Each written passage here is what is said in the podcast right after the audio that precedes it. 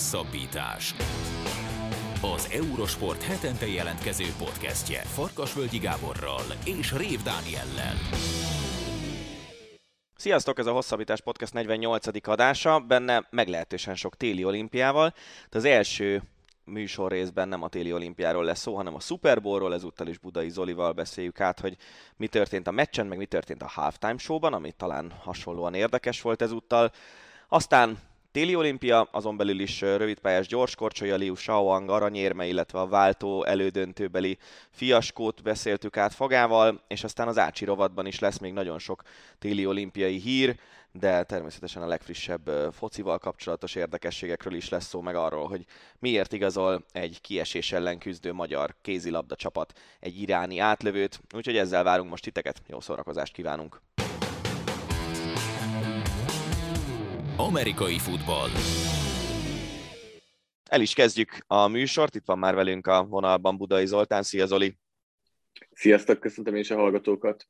Beszélgettünk két héttel ezelőtt a Rams és a Bengals döntőbe jutásáról, és akkor azt hiszem, hogy nagyjából egy ilyen 27-24-es végeredményt jósoltál, ha jól emlékszem, vagy valami nagyon hasonlót, és hát végül is azért elég közel jártál a megfejtésedhez, hiszen 23-20-ra győzött végül a Rams.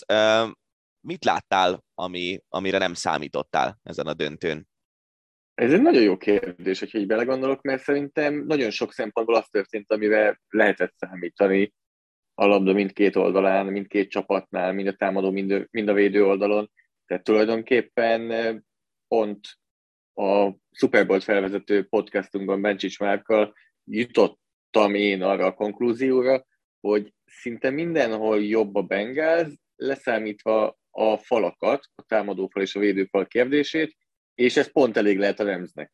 És nagyjából erről is volt szó, hogy a kult szituációkban, amikor igazán kellett, akkor a falak csatáját megnyerte a Los Angeles Rams, Aaron Donaldnak nagy meccse volt, Von Millernek nagy meccse volt, Matthew Staffordnak eléggé sok időt tudott hagyni a Los Angeles Rams támadó fala, és ez pont elég volt, és a negyedik negyedben Stafford egy nagyon jó teljesítményt rakott össze, és minden, amit most elmondtam az elmúlt egy percben, azok olyan dolgok, amikről az el, a meccset megelőző két hétben nagyon sokat beszéltek a szakértők, és amit várni lehetett, úgyhogy talán megkockáztatom, és akármennyire is furcsa hangzik, hogy ilyen óriási meglepetés így nem történt a meccsen belül.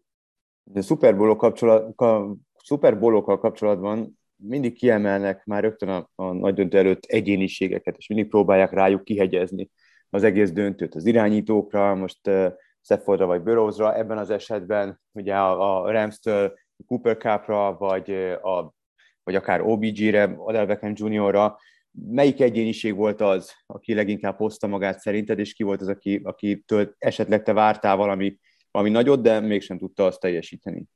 Ilyen szempontból is megkockáztatom, hogy óriási meglepetés nem volt. Tehát például Cooper Cup az, akitől sokat lehetett várni, és ő lett az MVP a meccsnek, ő lett a legértékesebb játékos ezen a mérkőzésen, ugye Los Angeles Rams elkapójáról beszélünk.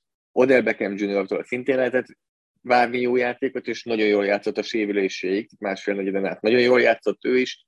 Talán, hogyha egy ilyen csalódást meg kell fogalmazni, akkor az Jalen Ramsey lenne, a Los Angeles Ramsnek a cornerback akitől azt várták, hogy eh, le tudja venni adott esetben Jamar Chase-t, a Cincinnati Bengals újonc elkapóját, ez nem sikerült annyira, de még így is hozzátenném azt, hogy Remzinek is voltak jó játékai bőven, de inkább több volt a rossz játéka talán, mint a jó játéka, és mondjuk a legrosszabb játéka az egy bírói hibához is köthető, ahol engedett egy hosszú touchdown ahol mhm. nem vették észre, hogy vele szemben szabálytalankodtak, de ilyen szempontból is megint vissza tudok csak arra utalni, amit az előbb mondtam, hogy igazából akinél számítani lehetett arra, hogy ő eldönteti ezt a meccset, mindenki hozta nagyjából azt a teljesítményt, amivel vár, amit várhattunk tőle előtte. Tehát Jamar chase is nagyjából igaz, ez igaz eh, Matthew Staffordra is, amennyire a támadófal engedte, annyira Joe Burrow-ra is, úgyhogy eh, talán ilyen téven se volt akkor a meglepetés. Aaron Donald szintén nagyon jól játszott, ugye az egész liga legjobb védőjéről beszélünk, és megmutatta ezen a meccsen is, hogy miért beszélünk róla így.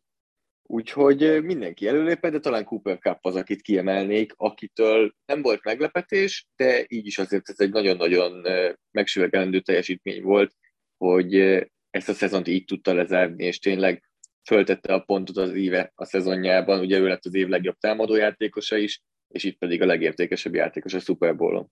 Az NFL-ben ugye a csapatok felépítése az nagyon másképp működik, mint mondjuk egy olyan ligában, mint az NBA, ahol ugye egyszerre összesen öten vannak a pályán, és 15 fős bőkeretekről beszélünk.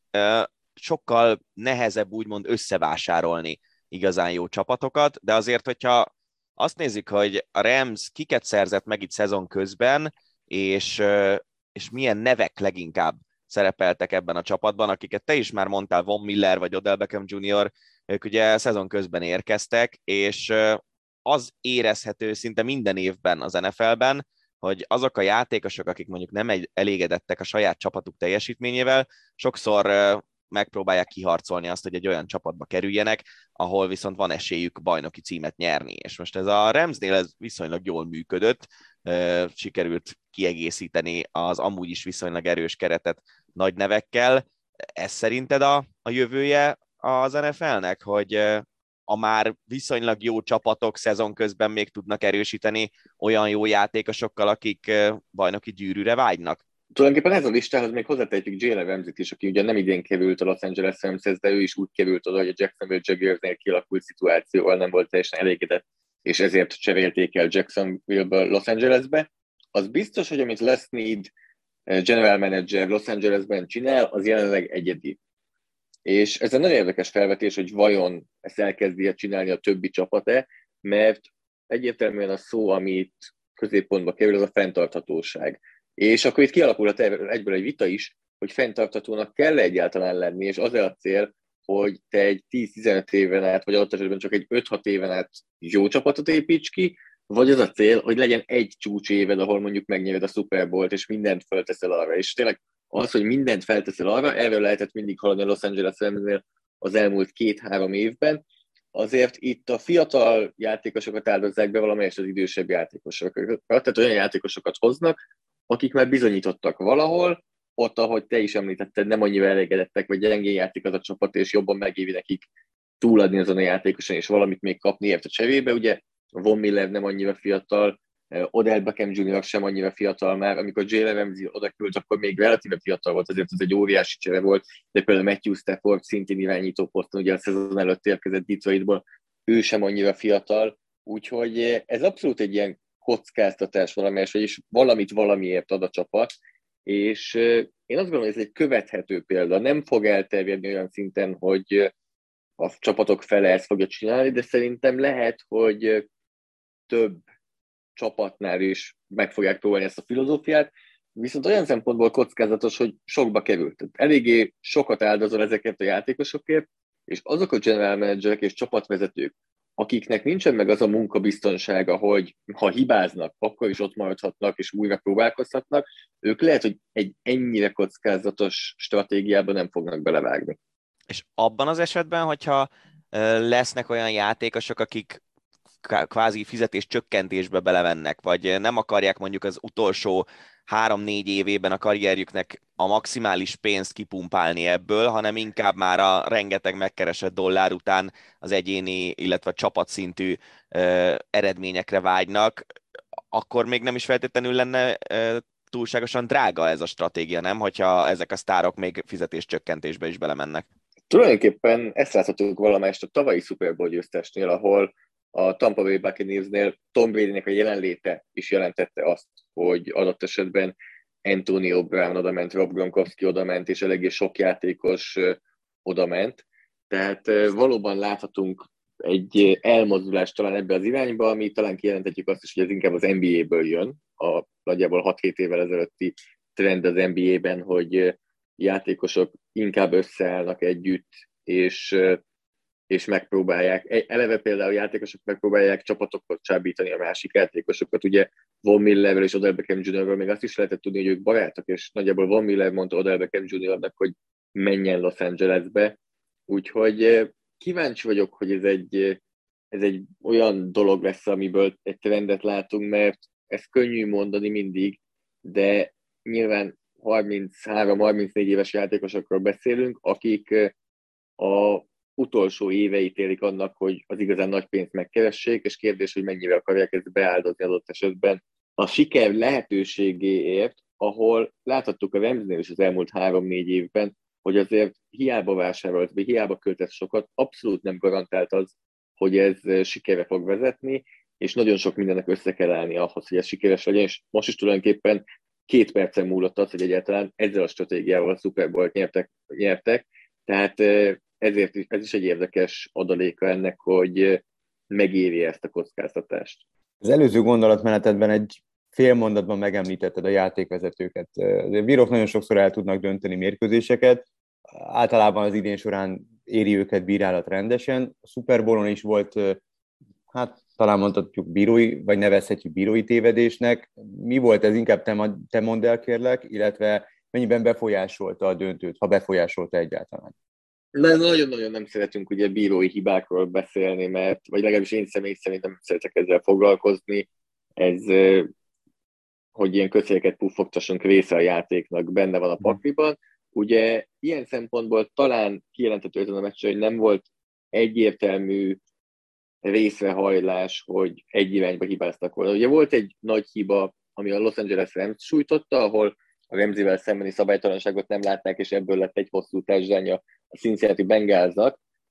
És a meccs végén volt egy olyan zászló, amit bedobtak Logan Wilsonra, a Cincinnati Bengals linebackerére, ami az alapján volt kérdéses, ahol, ahogy ezt a meccset vezették. Nagyon sokan azt várják el, hogy következetesek legyenek a bírók, és hogyha nem dobnak sok zászlót egy meccsen, ugye zászlóval jelzik azt, hogy szabálytalanság történt, akkor a mérkőzés vége felé se dobjanak be olyanra sárga zászlót, ami kérdéses inkább, hanem akkor hagyják játszani őket, és Logan Wilsonra bedobták ezt a zászlót, az egyértelmű, hogy befolyásolta a meccset, mert kult szituációban volt, de nyilván erre könnyebb emlékezni, mint a harmadik negyed elején a másik hibára. Én azt gondolom, hogy valamelyes az én szememben ez szinte kioltja egymást, és emiatt, emiatt nem nagyon mennék bele ebbe a bírói témába. Egyértelmű, hogy voltak hibák és tévedések, mert a hosszú bengáztásnál egyértelműen egy bírói hiba volt, ahol nem vették észre, hogy T. Higgins megfogta és megrántatta Jalen Ramsey-nek a sisakrácsát, de én nem gondolom azt, hogy ezen ment el a meccs, vagy ez, be, ez annyira befolyásolta a meccset, hogy, hogy a játékvezetői dolgok miatt nyert a Los Angeles Rams. Viszont arról meg ugye már elég régóta szó van, hogy pont az ilyen nagyon látványos hibáknál, ahol a játékvezető, ugye itt a másodperc tört része alatt nem feltétlenül vesz észre mindent, vagy azt a lehetőséget be kellene vezetni, hogy az edzők úgymond challenge tehát azt mondhatják a játékvezetőknek egy mérkőzésen párszor, hogy ezt már pedig nézzétek meg újra, és a videó alapján döntsetek, vagy pedig mondjuk a, a pontszerzéseknél kvázi kötelezően előírni azt, hogy akkor megnézik azt az összes pontszerző játékot utólag, hogy ez szabályos volt-e. Legalább az ilyen szituációkban a bírói hibázásnak a lehetőségét valamilyen szinten csökkenteni kellene szerintem. Van erre vonatkozó javaslat a liga előtt? Ugye Bill Belichick a New England Patriots vezetőedzője, akit sokan mindenők legjobb vezetőedzőjének tartanak, ő próbálja évek óta bevezettetni azt, hogy minden visszanézethető legyen. Mert jelenleg az NFL-nek van egy eléggé fekete-fehér szabályzat arra, hogy mi nézethető vissza, az nézethető vissza, és azt nézik vissza adott esetben vagy edzői kérése, vagy bírói kérése, ami objektíven eldönthető. Ami egy kicsit is szubjektív, azt nem nézik vissza. Ugye pár éve volt arra egy próbálkozás, hogy az úgynevezett pass interference szabályt visszanézzék, ami ugye az elkapó akadályoztatása, amiközben a levegő a labda, amiközben a labda a levegőben van, és ez nagyon rosszul sült el. Összességben elmondhatjuk, mert ez egy szubjektív dolog. És Na jó, de a sisakrács megfogása az nem az. Egyetértek, tehát egyetértek, ugyanakkor azért az is lehet, hogy az egy kicsit, mert ugye a sisakrácsot meg lehet fogni, vagy hozzá lehet érni és ott már nagyon közel van az, hogy most mikor ragadod meg, vagy mikor tartod csak el. És szerintem az NFL pont ezt akarja elkerülni, hogy egy minimális szubjektív dolog is bekerüljön a visszanézhetőségbe, mert, eh, mert ez egy nagyon-nagyon könnyen eltolódhatott a, a, az ítélet ilyen szempontból. Én egyetértek veled, hogy ez még azok közé tartozik, amely valamelyes objektívnek mondható, de, de az NFL-nél az a hozzáállás, hogy szabálytalanságot, ilyen típusú szabálytalanságot, ami nem procedurális, azt nem szeretnének visszanézethetővé tenni. Szóval mikor volt utoljára, hogy nem munkakörülmények között néztél Super volt? Azt hiszem, hogy nagyjából ez 2015 február, tehát egy 7 éve a, a Seattle Seahawks New England Patriots eh, Super Bowl, amit talán azt is elmondhatom, hogy pont Danival néztük együtt. Igen, igen, igen. És milyen érzés volt nem melózni? És hát ez mondjuk melóztál, de ez azért valami, valami más volt. Mesélj már róla, hogy mi volt az idei Super Bowl-on a feladatköröd, vagy, vagy hogy, hogy nézted a döntőt?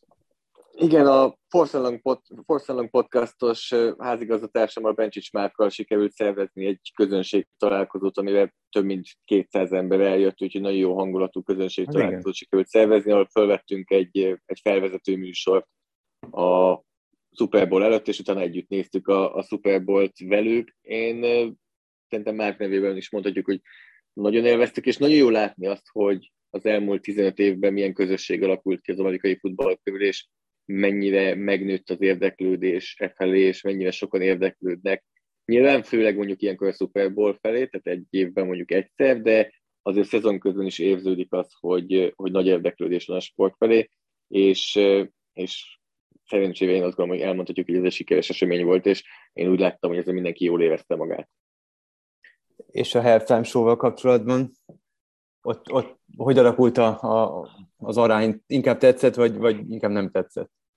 Én abszolút azt láttam, hogy mindenkinek tetszett, aki például a mi rendezvényünkön volt, és összességében is a mérkőzés előtt is kijelentető volt az, hogy én nem emlékszem ilyenre bevallom. Lehet, hogy valamelyes benne van az, hogy alacsonyabb volt a várakozás a két csapat teljesítménye felé, de én nem emlékszem olyanra, hogy egy meccsre, Super Bowl-ra el lehetett volna mondani, hogy egy halftime show el tudja adni azt. Ez nem volt igaz a Maroon 5-ra, ez nem volt igaz még akár, akár Lady Gaga-ra sem, hogy, hogy pedig nyilván Lady Gaga nagyon nagy név, de itt szerintem csak a fél koncert az nagyon-nagyon sok ember behúzott, és nem okozott csalódást, szerintem ezt kijelenthetjük.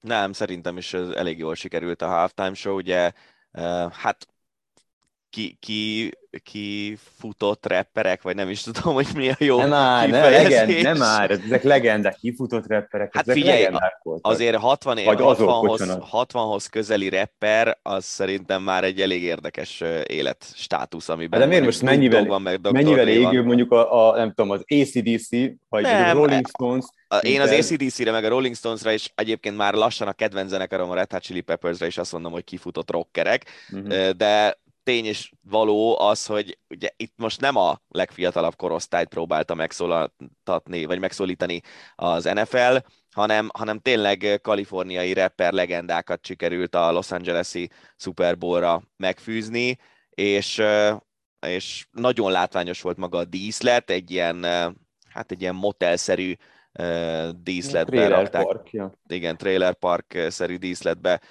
rakták be a rappereket, és, és szerintem nagyon jól sikerült a koncert, megjelentek olyanok is, akikre nem is számított a közönség, 50 Cent például, de mi, mi volt a fogadtatása ennek az Egyesült Államokban, mert a, a magyar fogadtatást azt már elmondtad, de gondolom, hogy azért találkoztál reakciókkal, Zoli, így a túlsó oldaláról az óceánnak. Nagyjából két vélemény van. Az egyik az, hogy ez volt minél idők egyik legjobb féldei koncertje, a másik az, hogy ez volt minden idők legjobb félidei koncertje. Ez a kettő vélemény van nagyjából Amerikában. Tehát vagy az, hogy nagyon jó, vagy az, hogy a legjobb.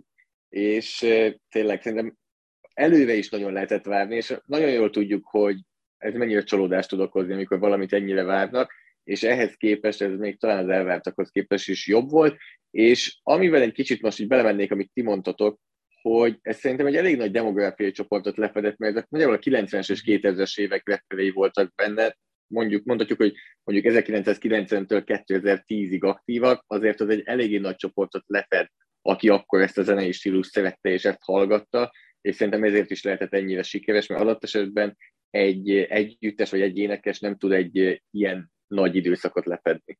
Igen, Igen és adóztak a, a, a legendáknak, meg ezeknek a de a, a, a korszak legnagyobb rapperének nekem egy hiányérzetem volt, én azt nem értem, hogy például Ice Cube-ot miért nem hívták. Tehát, hogyha ha Dr. Dre ott van, akkor nem tudom, ha már legendákat hívunk, ráadásul nyugati parti rap legendákat, nekem, nekem ő az egyetlen, aki ilyen nagy kérdője, hogy ő biztos vagyok benne, hogy elfogadta volna meghívást, tehát nem ott kell keresni itt a titok nyitját, hogy vajon visszamondta vagy nem, de hogy úgy vajon miért nem hívták.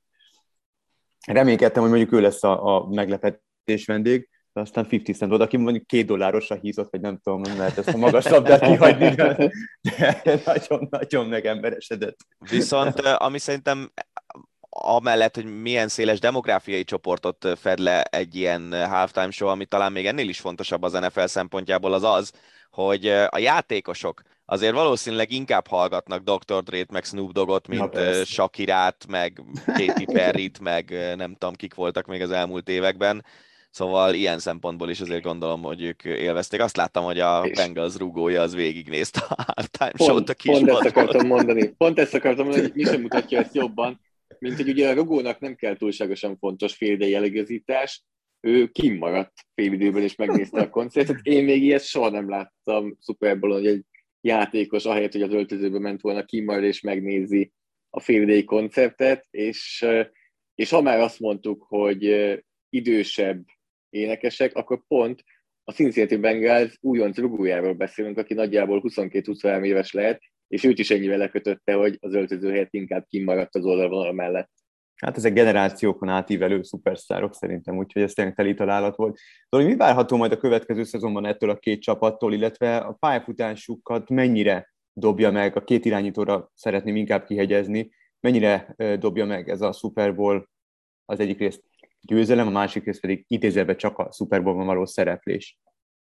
Joe Burrowról én nem beszélnék jelenleg, mert még nagyon-nagyon hosszú karriere el előtte, hogyha minden jól megy, ugye kettő szezont futott egyelőre az NFL-ben, a másikban egyből bejutott a Super Bowl-ba, fényes jövő állhat előtte. Matthew Stafford neve kapcsán a Super Bowl győzelem után egyre többet halljuk, és fogjuk hallani hívességek csarnokáról való beszélgetést. Én ezt túlzónak és korainak érzem.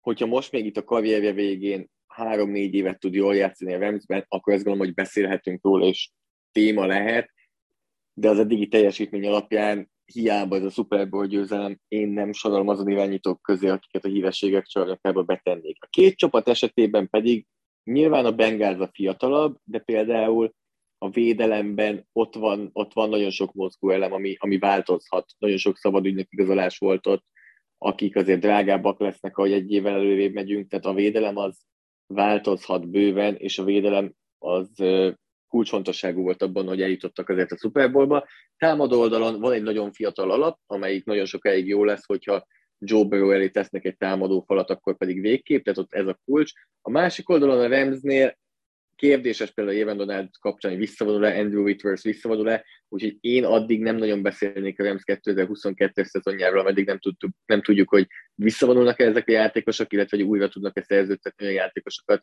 mint Von Miller és Odell Beckham Jr. Pont ez az egyik érdekessége az NFL-nek, hogy egyik szezonról a másikra is azért elég nagyokat tudnak változni a csapatok, és ennek megfelelően az erőviszonyok is nagyon sokat tudnak változni. Szinte minden évben van olyan csapat, amelyik az előző évben még mondjuk utolsó a csoportjában, a következő évben meg már rájátszásba jut. Zoli, köszönjük szépen a beszámolót, és hogy elmesélted nekünk, hogy mi történt a vasárnapról hétfőre virradó éjszaka során a Super Bowlban.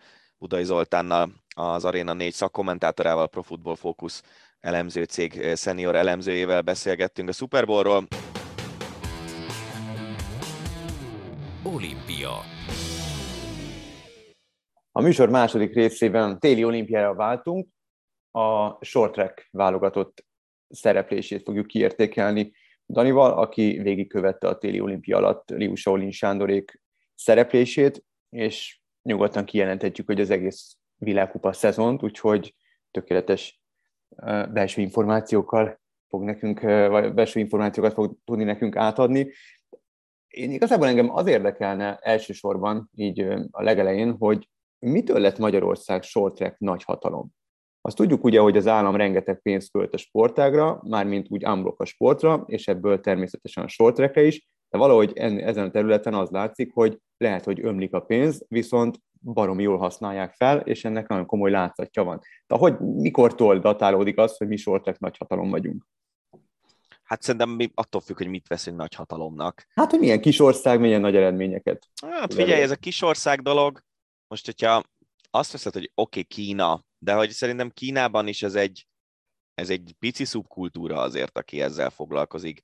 Ja, a hőskor, amiről én, én nyilván csak az elmesélésekből hallok dolgokat, az tényleg ez ilyen körülbelül úgy nézett ki, hogy, hogy páran koriztak egy, egy jégpályán. Uh-huh. Ugye az a jó a short trackben, hogy azt nagyjából ugyanakkor a pályán lehet űzni, mint a műkorcsolyát. A műkorcsolyával teljesen egyforma a pálya, és a jégkorong pályákon is lehet shortrekkezni, uh-huh. hogyha, hogyha az úgy van megcsinálva. És emiatt infrastruktúrálisan ahhoz képest, hogy egyébként azért egy jégpályát üzemeltetni viszonylag drága dolog, ahhoz képest nem kerül olyan nagyon sokba. Nem kell hozzá nagyon sok ember. Én azt gondolom, hogy a a nagyhatalommá válás az igazából az elmúlt 6-8 évre teendő, de már előtte is ugye nagyon szép ilyen az olimpiai pontok azok Magyarországon talán egy picit túl vannak értékelve, azért egy téli olimpián Magyarországról, ha valaki egy negyedik, ötödik, hatodik helyet elér, az egy szép eredmény, akármilyen sportágról is van szó, meg akármennyi pénz kerül bele. És ugye már a 2006-os olimpiától kezdve folyamatosan voltak pontszerző eredményei Magyarországnak a téli olimpiákon, és aztán jött uh, Liu Shaolin Sándor, aki egy egészen más szintű tehetség volt, amikor megjelent, mint az addigiak. Uh, tényleg nála az van, hogy egyrészt bele tudta tenni azt az iszonyatos sok munkát, ami kell ehhez. Érdemes megnézni mondjuk egy, egy ilyen shorttrackes sportolónak az Instagramját, hogy milyen izomzattal rendelkeznek az edzéseken készült felvételeket, vagy fényképeket megnézni, iszonyatosan kisportolt versenyzők ezek. Baromi sok munka van abban, hogy, hogy olyan erőállapotban vannak, amilyenben. És, és Liu Shaolin Sándor emellé még az látszott, hogy nagyon-nagyon tehetséges. Pont nem is tudom már hol olvastam az interneten egy portrét a Liu testvérekről, ahol az a Lina, aki most a szövetségi kapitány, mesélte róluk, hogy gyerekként, amikor a kezébe kerültek először, ugye gyerekként egy évet Kínában edzettek, úgymond, vagy, vagy ott, ott fejlődtek igazán nagyot a, a Liu testvérek, és hogy perc körüli eredménye volt Shaolinnak az év elején, és aztán az volt a cél, hogy 50 másodperc környékére vigye le az 500-as idejét, mert hogy a kortársai azok 50, 51 másodperc környékén voltak, de a kitűzött célt azt olyan szinten lőtte föl, hogy 47 másodperc környékére ment le.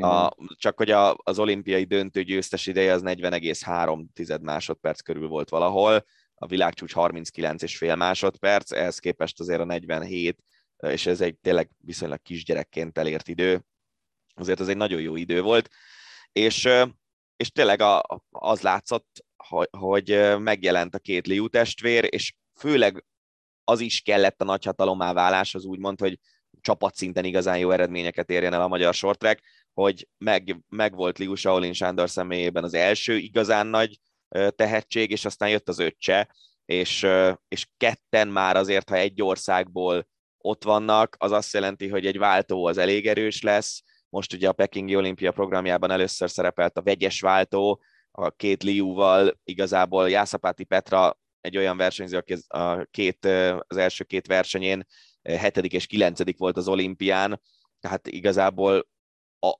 úgy lett bronzérmes a váltó, hogy egy közepes és egy elég jó női versenyző, és két topstar a fiúknál, Szóval két jó versenyzővel már azért elég jó eredményeket lehet mhm. elérni csapatszinten ebben a sportágban, és hát nyilván amikor elkezdődött a felfutás, akkor, a, akkor ezt meglátták a, a politika részéről is, hogy itt komoly lehetőség van arra, hogy Magyarország sikeres nemzet legyen téli olimpiai szinten is, és szépen megtámogatták őket. Ennek az eredménye az, hogy megérkezett John Harry Krüger, akinek vannak magyar felmenői, de azért azt hiszem, hogy elég sok olyan ember van a világon, akinek vannak magyar felmenői, és, és nyilván azt látta Krüger, hogy itt nem kell, tehát itt, itt tulajdonképpen állami forrásokból ő profi shorttrackes tud lenni. Az Egyesült Államokban ez nem működött volna, hiába volt négy éve olimpiai ezüstérmes még amerikai színekben. És innentől már ugye megint egy há- három fiúval egy kifejezetten erős csapatot jelent ez így. Még amiért jött az amerikai srác, az, az neki nem jött össze, és elég csalódottan nyilatkozott nyilván, de ne fussunk ennyire előre, majd beszélünk róla is. A olimpiai bajnoki címvédőként érkeztek Liujék. Igazából sztárként ez elképesztő volt látni, hogy, hogy ahogy leszállt a gépe Shaolinnak, milyen szinten nem hagyták békén, végigkövették tényleg. A Igen, hát Kínában iszonyú népszerűek. Elképesztő, nagyon komoly tényleg. És szóval címvédőként érkeztek, nem sikerült címet védeni, de még előtte azért ugye volt egy bronzunk a vegyes váltóban, ami hatalmas bravúr volt, és abból kiindulva, senki nem várta, abból kiindulva azért nagyon sokan, hát azt mondom, hogy inkább vágytak a címvédés, hogy a sortrekben bármi előfordulhat. Tehát ez egy annyira kegyetlen sport, hogy itt végigkészülsz négy évet, vagy belepakolsz, egy életmunkája van benne, és akkor a legbanálisabb hülyeségen elmehet egy, egy döntő. Pont láttam egy az Eurosport német Instagram oldalán egy olyan bejátszást, egy olyan, olyan kis videót, ahol, ha jól emlékszem, egy női döntő volt, az egyik lány a kanyarban, ahogy letette a kezét, hogy a stabilitását megtartsa, ezt ilyen apró bóját véletlen magával húzott, és azt, ahogy magával húzta, a bója az nyíl egyenesen bement a másik, az előtte lévő korcsolyája alá. De látszott, hogy semmi szándékosság nincs az egész mozdulatban, hanem egy ilyen rutin mozdulat, csak pont jött a bója, és besöpörte a korcsolya alá azt a bóját, és hát természetesen az a, az ellenfél kicsúszásához vezetett. Tehát, hogy ilyen banális dolgokon is elment egy döntőt, borzalmasan um, olykor igazságtalan ez a sportág. Nekünk mind ment el a, a, a, a, a címvédés igazából. Váltóra gondolsz? Aha. Aha. Öm, én azt hiszem, hogy több elemes ez a dolog. Az egyik része az, hogy, és ezt leginkább a srácok mondták, a Liu testvérek elsősorban, hogy négy évvel ezelőtt ugye volt két kiemelkedő versenyzőnk, volt egy egész jó korisunk, és egy szintén egész jó korisunk, Knoch Viktor és, és Burján Csaba, ők nem számítottak soha egyéni szinten ilyen őrült nagy klasszisnak, mint amilyenek a Liu testvérek, de azért nem voltak crosskorisok semmiképp. Knoch Viktor azóta visszavonult, Burján Csabának volt egy egyéves eltiltása egy közösségi médiás poszt miatt, azután igazán nem tudta magát visszaverekedni a válogatott közvetlen magjába, ugyan az olimpiai kerettel készült, és volt idén olyan világkupa verseny is, ahol indult, de őt mégse vitték el az olimpiára, hanem azt a Nógrádi Bencét vitték, akiről határozottan állítják az edzők, hogy ő most a negyedik legjobb sortrekkes Magyarországon, a fiúknál. Itt álljunk, egy pillanat rájunk meg itt.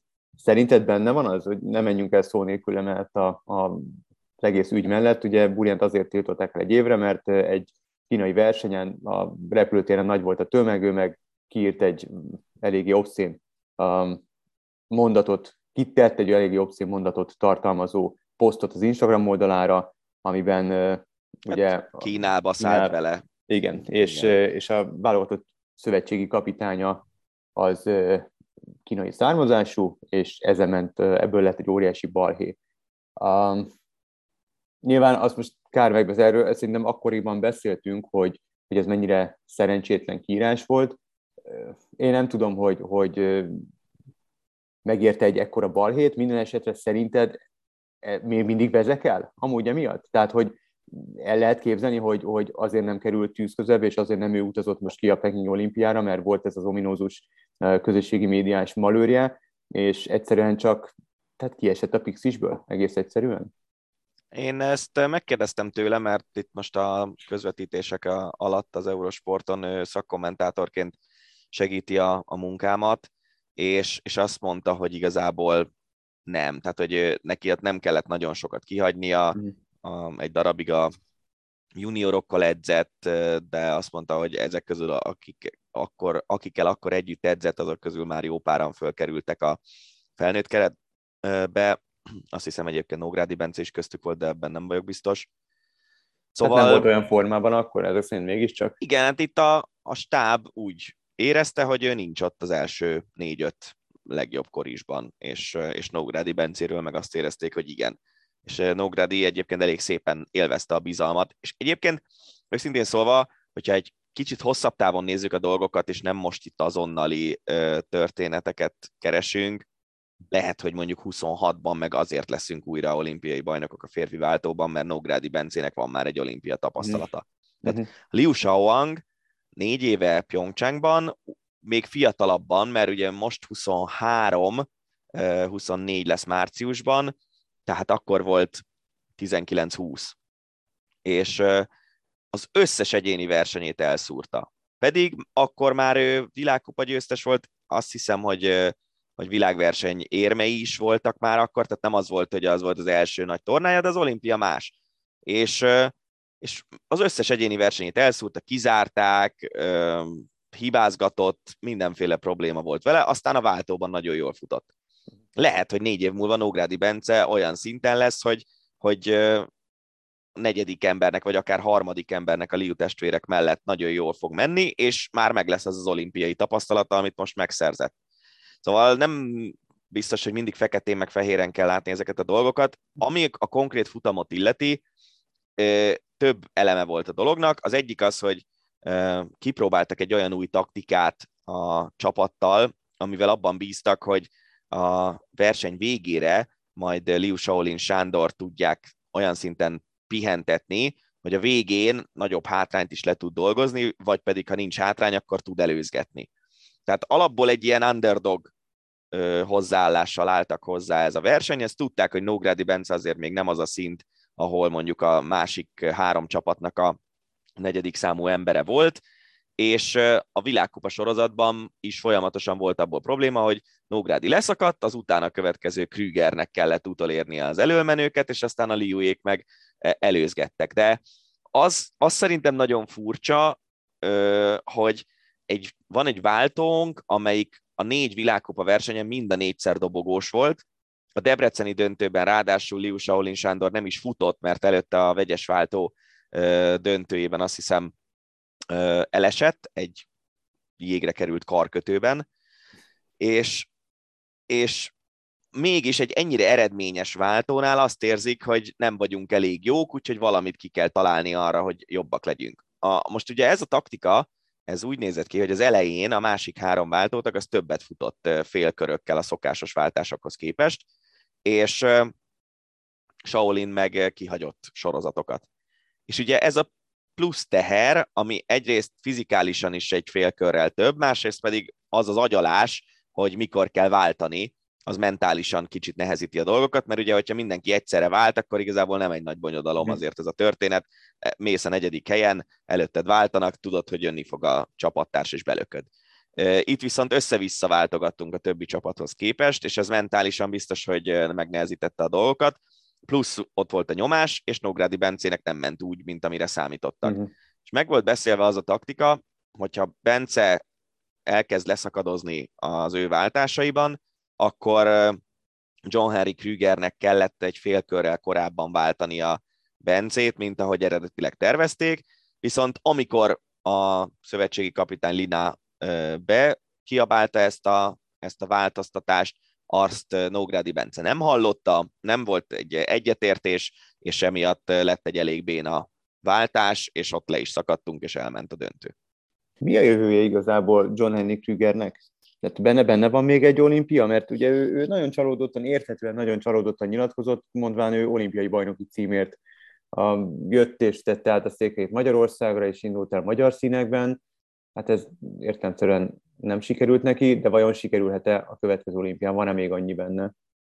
Akár sikerülhet is, ők nagyjából egyidősek Shaolinnal, uh-huh. tehát ha Shaolin már ugye úgy nyilatkozott, hogy majd remélem Milánóban sikerül, igen, igen, úgyhogy, igen. úgyhogy akár benne lehet nyugodtan, nem tudom, hogy, hogy benne lesz-e, nem vagyok ben, abban biztos egyébként, hogy, hogy jó irány ez, és a, Magyar Korcsolyázó Szövetség nem csak a short követi ezt az irányt, hogy, hogy igyekszik honosítani olyan versenyzőket, akik ilyen-olyan okokból hozzánk vágynak, hanem például a műkorcsolyában is a fiúk mellé olyan párokat hoznak, akik oroszok, vagy, vagy, vagy ilyesmi.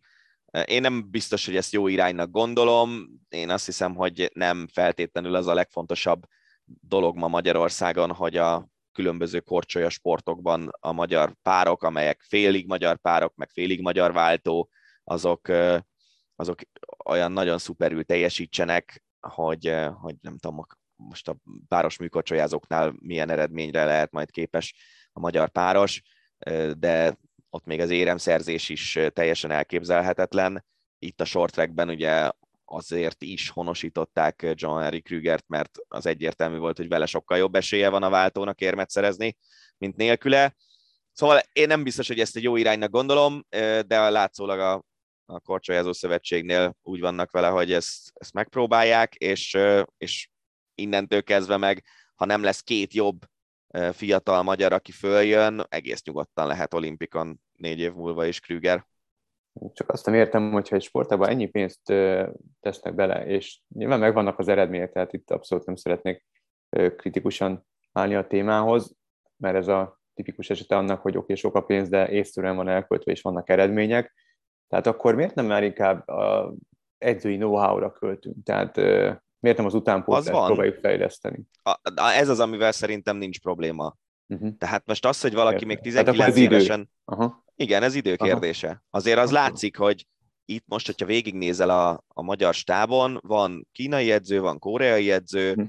vannak a magyarok, akik ősidők óta ott vannak, uh-huh. és nyilvánvalóan az utánpótlásba is lecsorog. Ez, mondom, ez azért egy kisebb szubkultúra, tehát itt azért nem az van, hogy, hogy ezrek korcsolyáznak országszerte, hanem, hanem itt igenis, hogyha mondjuk van három jó edző, az már különbséget tud jelenteni.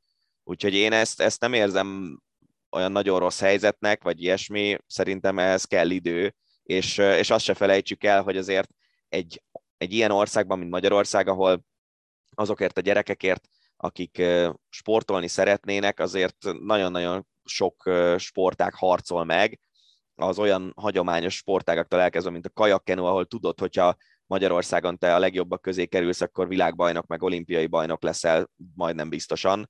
Azért a short trackben ez, ez nem volt ilyen alapértelmezés, sőt most sem az, és, és éppen ezért az, hogy most volt egy olimpiai aranyat hozó olimpiánk, és azért arról még nem beszéltünk, hogy oké, okay, hogy most itt a, a Pekingi olimpián egy arany, két bronznál járunk a, a felvétel pillanatában, ugye az utolsó versenynap az majd szerdán lesz, és ott még Jászapáti Petra 1500 méteren szerintem bármire képes lehet, de hogy milyen erősek az egyéb eredmények. Tehát van negyedik hely, hatodik hely, hetedik hely, kilencedik hely, iszonyú sok értékes eredmény jön, iszonyú sok elődöntős szereplésünk volt, vagy elődöntős helyünk, úgyhogy itt azért ez csapatszinten ez egy nagyon, nagyon erős olimpia, sokkal erősebb, mint a négy évvel ezelőtti, annak ellenére, hogy a váltó nem fog érmet szerezni.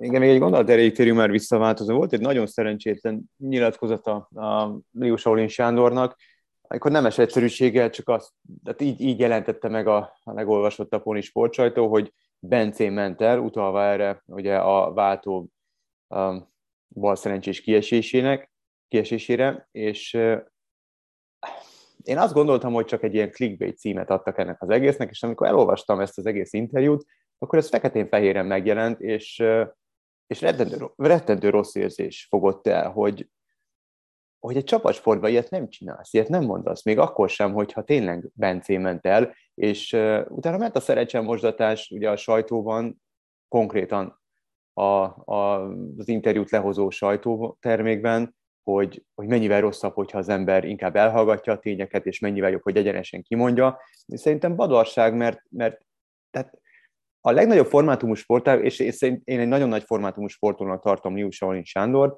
aki ráadásul példakép is, a generációkat mozgat meg, és, és, és példakép a fiataloknak um, idehaza, meg, meg ezek szerint Kínában is, de az igazán nagy volumenű sportolók ilyenre soha nem vetemetnek. Tehát ugye emlékszel, én rögtön mondtam neked, hogy nézd meg LeBron James, anélkül, hogy bárkivel bárkit összehasonlítanék, potrányosan szarul megy a Lakersnek, az NBA-ben, de mégis azt mondja, hogy együtt nyerünk, együtt veszítünk. Ilyet, ilyet nem szabad, ilyet nem lehet.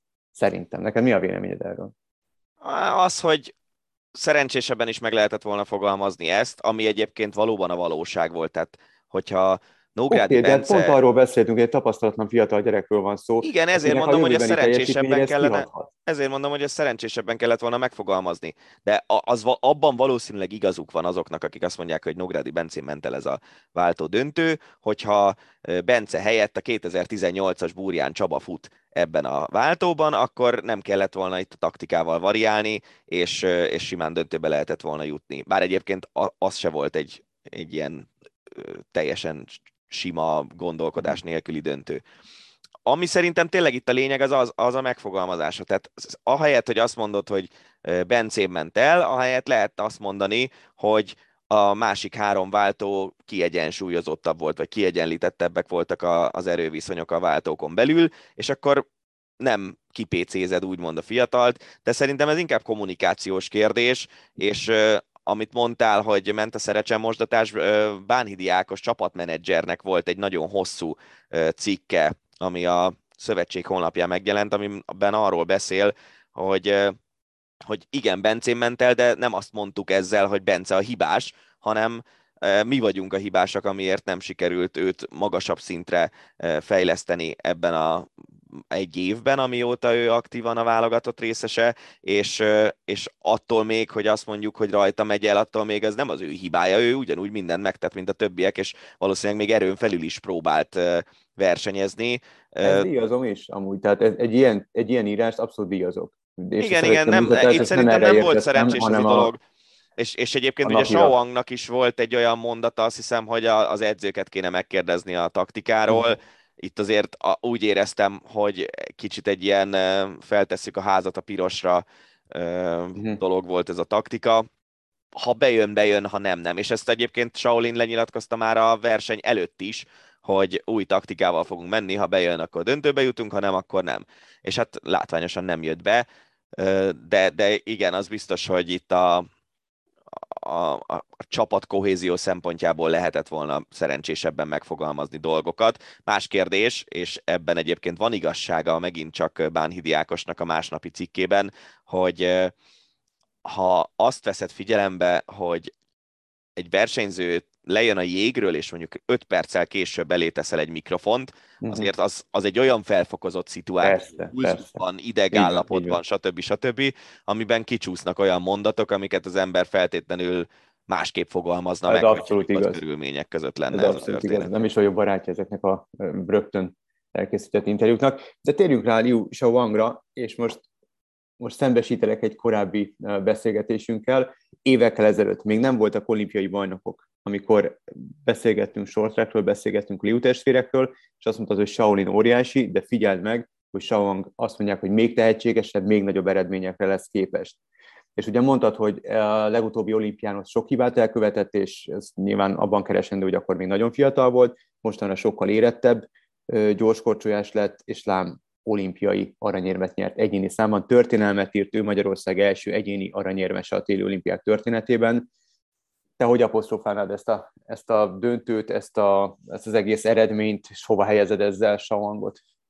Hát ugye az, a, az az érdekesebben, hogy ebben a sportágban lehet mondjuk nagyon sok világkupa verseny nyerni, meg nagyon sok VB címet nyerni, meg, meg ilyesmi, de egyéni olimpiai bajnok az négy évente három ember lesz mindössze, és nyilván emiatt a nagyok közé kell sorolni már önmagában az eredményével, de szerintem a, hát az itteni pekingi teljesítménye az, az egészen lenyűgöző, azért, hogyha belegondolsz abba, hogy mind a három egyéni számban döntőt fut, emellett egy bronzéremet szerzett a vegyes váltóval is, és ugye az első bronzérme 1000 méteres döntőben, az, eh, az egy olyan bronz volt, ami kvázi az ölébe hullott, és, és egyébként még szerencse, hogy volt annyi lélek jelenléte, hogy ugye ott az volt, hogy hárman elől maradtak, két kínai és Shaolin, és ketten leszakadtak, és szerencsére megelőzte Wut a, a leszakadó kínait, mert ha nem előzi meg, akkor nem kap bronzérmet. Így negyedikként jött be, kizárás után bronzérmes lett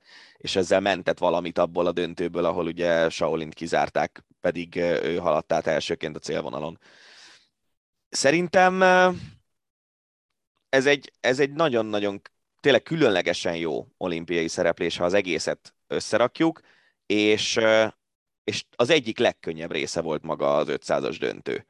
Hát itt az, hogy ő egy nyerő pozícióban kezdte ezt a döntőt, mert a legjobb rajthelyről jöhetett, és olyan ellenfelekkel szemben, akik azért nem tartoznak a leges legközvetlenebb elithez. És fura ezt mondani, mert nyilván aki egy olimpiai döntőig eljut, az az nagyon nagy formátumú korcsolyázó általában, ha csak nem uh, Bradbury-ről van szó, aki ugye úgy jutott döntőbe, meg úgy lett olimpiai bajnok, hogy előtte mindenki elesett. Szóval szerencséje volt azzal, hogy, hogy a kínaiak, a két kínai, aki igazán jó volt, ők kiestek korábban, ugye Shaolin is kiesett, Huangot, a dél-koreait, aki szerintem a legjobb előzője a mostani short track mezőnynek, neki vannak a leglátványosabb előzései, őt kizárták az elődöntőben, teljesen jogosan egyébként, egyértelmű szituációban, és, és emiatt olyan riválisai voltak, mint mondjuk az orosz Ivliev, aki még nála is fiatalabb és tapasztalatlanabb, Dubois, a kanadai, aki végül bronzérmes lett, ő neki az első másfél-két köre az nagyon erős, de utána azért elszokott fáradni. A negyed döntőben például őt meg is előzte Ádó, és tényleg a, én amikor megláttam a, a döntőbeli beosztást és a döntőbeli neveket, hogy kikkel szemben kell a legjobb pályáról megvédeni az első helyét, akkor ilyen iszonyatosan kalapált a szívem, mert, mert tudtam, hogy ha csak ezt el nem szúrja, ezt meg kell nyerni. Uh-huh. És tényleg az egész szereplése meg egy három egyéni szám, első, harmadik, negyedik hely, erre nem tudsz mit mondani. Ő ugye az összetett világbajnok az előző évből. Az összetett világbajnokság az úgy néz ki, hogy van a három egyéni szám, és aztán van egy érmeket nem adó, nem adó 3000-es szuperdöntő, és, és pontokat lehet gyűjteni, és ennek ő a világbajnok a tavalyról. Most, hogyha pontokat kellett volna gyűjteni ezen az olimpián, akkor olyan simán nyeri meg az összetettet, hogy közelében nem lett volna senki. Hm. Tehát az, ez alapján azt kell mondani, hogy jelenleg a világ e, talán legjobb shorttrackese Liu Shaoang a tavalyi VB, meg az idei olimpia alapján. Aztán ezt így nyilván nem lehet ennyire egyértelműen kijelenteni, mert azt hiszem, hogy olyan 5-6-an vannak a, a mhm. csúcson, akik tényleg bármikor bármit megnyerhetnek, de köztük van a két magyar, és azért ez így elég jó. Nagyon szimpatikusan nyilatkozott a verseny végén, megköszönte nyilván az itthonról áradó szeretetet, meg a buzdítást, és azt mondta, hogy ez a győzelem az egész csapat, és rengeteg ember van egy ilyen siker mögött. Az és, látszik, hogy, hogy ők azért nagyon más személyiségek. Nagyon. Azért, azért szerény és visszahúzódónak tűnik. Pontosan. Aolin pedig egy picit ilyen sokkal kifelé, kifele élőbbnek, sokkal nyitottabbnak, sokkal egy picit vagányabbnak tűnik, mint, mint a, mint a tesó. Nekem ez volt a feltűnő, hogy, hogy megnyerte Shaoang az olimpiát, és Shaolin sokkal többet szerepelt így is, mint, mint Shaoang. Szóval ez egy érdekes dolog, de hát nyilván ilyen van, hogy, hogy másmilyen személyiségek vagyunk, és ő valószínűleg egy kicsit introvertáltabb személyiség, de hát hallottuk őt Igen, nyilatkozni, teljesen egy nagyon értelmes srác, az látszik minden megszólalásán, hogy, hogy nagyon értelmes, és nagyon, nagyon helyén van a feje. És nagyon szépen beszél angolul, ez nálam mindig Igen. egy pluszpont, hogy valaki idegen nyelven tud nyilatkozni a nemzetközi sajtónak. Ennyi fért bele műsorunkban. Abszolút úgy gondolom, hogy mindent megbeszéltünk a short kapcsolatban, illetve a magyar short válogatottal, amit meg szerettünk volna. A sok ellentmondásos dolog történt azért itt az olimpia alatt. Egy biztos gyerekek tízezreivel szeretetheti meg a sportágat ez a pár fiatal ember, akik, akik nagyszerűen szerepeltek, mind a lányok, mind a fiúk nevében beszélek, akik ilyen nagyszerűen szerepeltek a pekingi téli olimpián, és ugye még nincs vége akkor, amikor ezt a beszélgetést rögzítjük. Úgyhogy nagyon szépen köszönjük mindenkinek, aki részt vett a munkában, és, és hozzátett valamit ehhez a gyönyörű olimpiai szerepléshez. Ácsi. A hét legérdekesebb hírei. Sziasztok! Az eheti Ácsi adást leginkább az olimpia fogja kitenni. Ugye zajlik a Pekingi téli olimpia, az utolsó hétre fordultunk rá, és megpróbáltuk összeszedni a számunkra érdekesnek tűnő sztorikat, híreket, ezeket kivesézzük, és természetesen ezen kívül is lesznek érdekességek.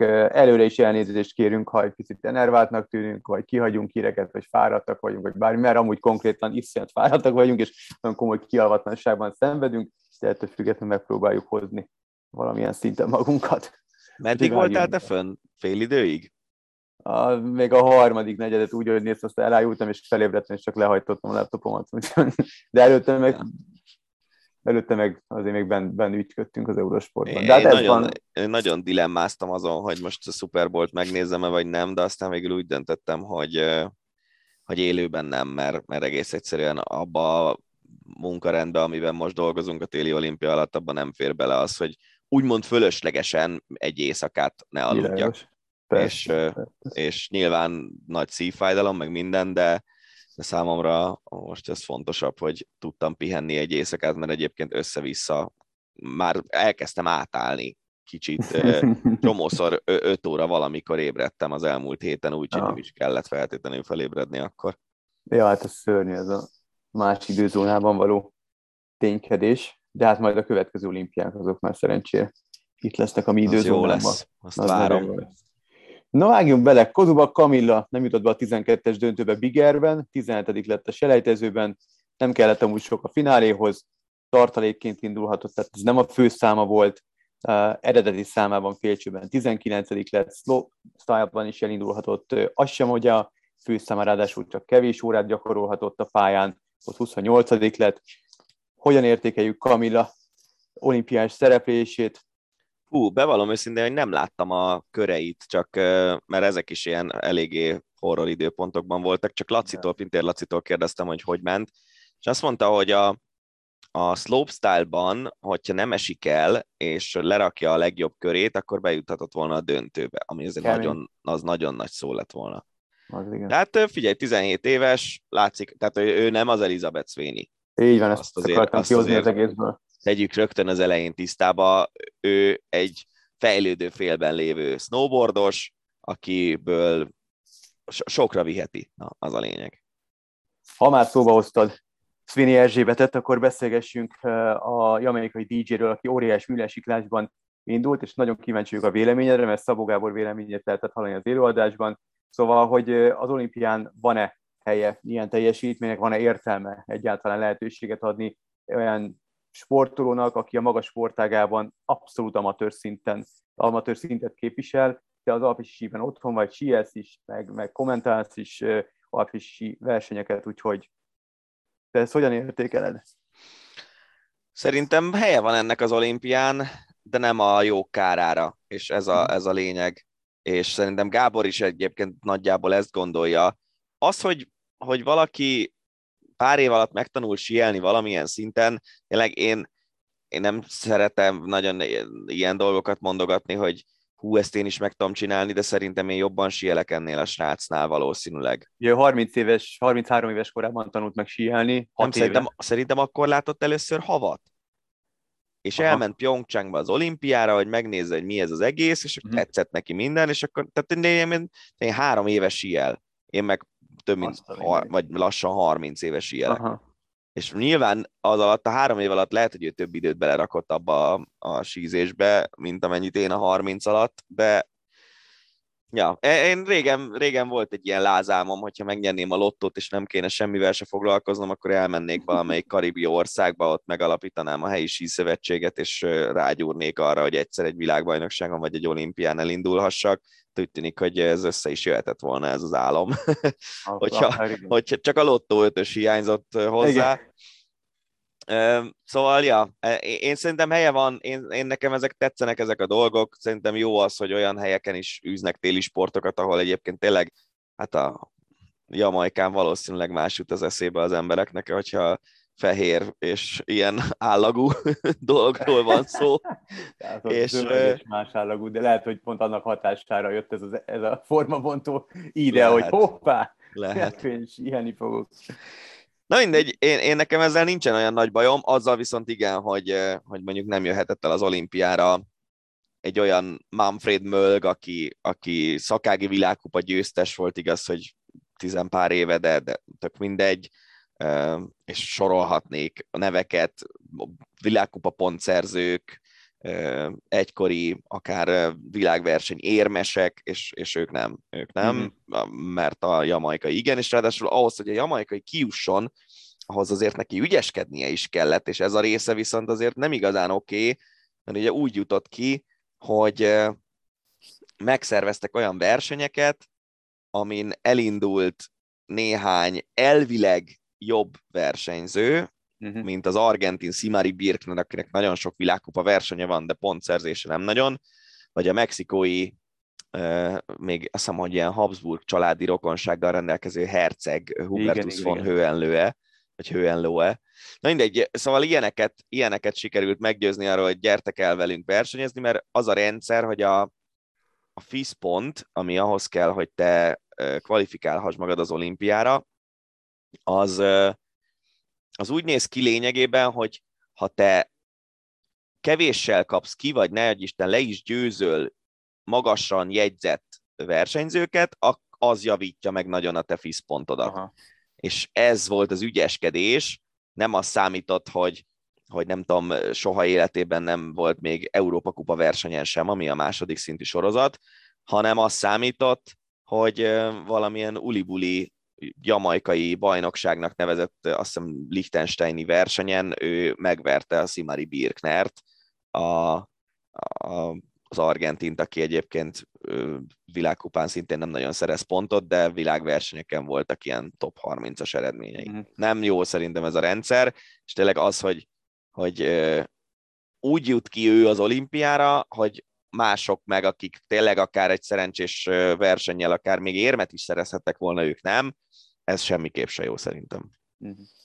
Maradunk a téli olimpián. A Lindsay Jacobellis neve valószínűleg azért sok hallgatónak sokat mond, ugye ő az a snowboard rider, bár utálom ezt a szót, Szóval ő az a snowboardos, aki crossban megszerezte a hőnállított aranyérmét. Torinóban volt ugye a, arról ismert, arról emlékezetes, hogy utcahosszal vezetett, és az utolsó úraton csinált egy banális trükköt, amit, amire nem koncentrált, eléggé elesett, és így elúszott az olimpiai aranyérme, és hosszú évekig folyamatosan vezekelnie kellett, állandóan neki szegezték ezt a kérdést, hogy, hogy ott mi történt, és hogy bánja így, meg úgy, meg amúgy. Idehaza is kerültek ki úgy hírek vele kapcsolatban, hogy az aranyérmét annó elnagy képüsködő amerikai végre révbe ért. Ugye erről az Eurosport.hu is megjelent egy, egy írás, um, amit nekem kifejezetten tetszett, mert én nem értettem egyet ez az elnagy képüsködése, és megmagyarázza ott a cikk szerzője, hogy, hogy igazából miről szólt ez a történet. A lényeg az, hogy,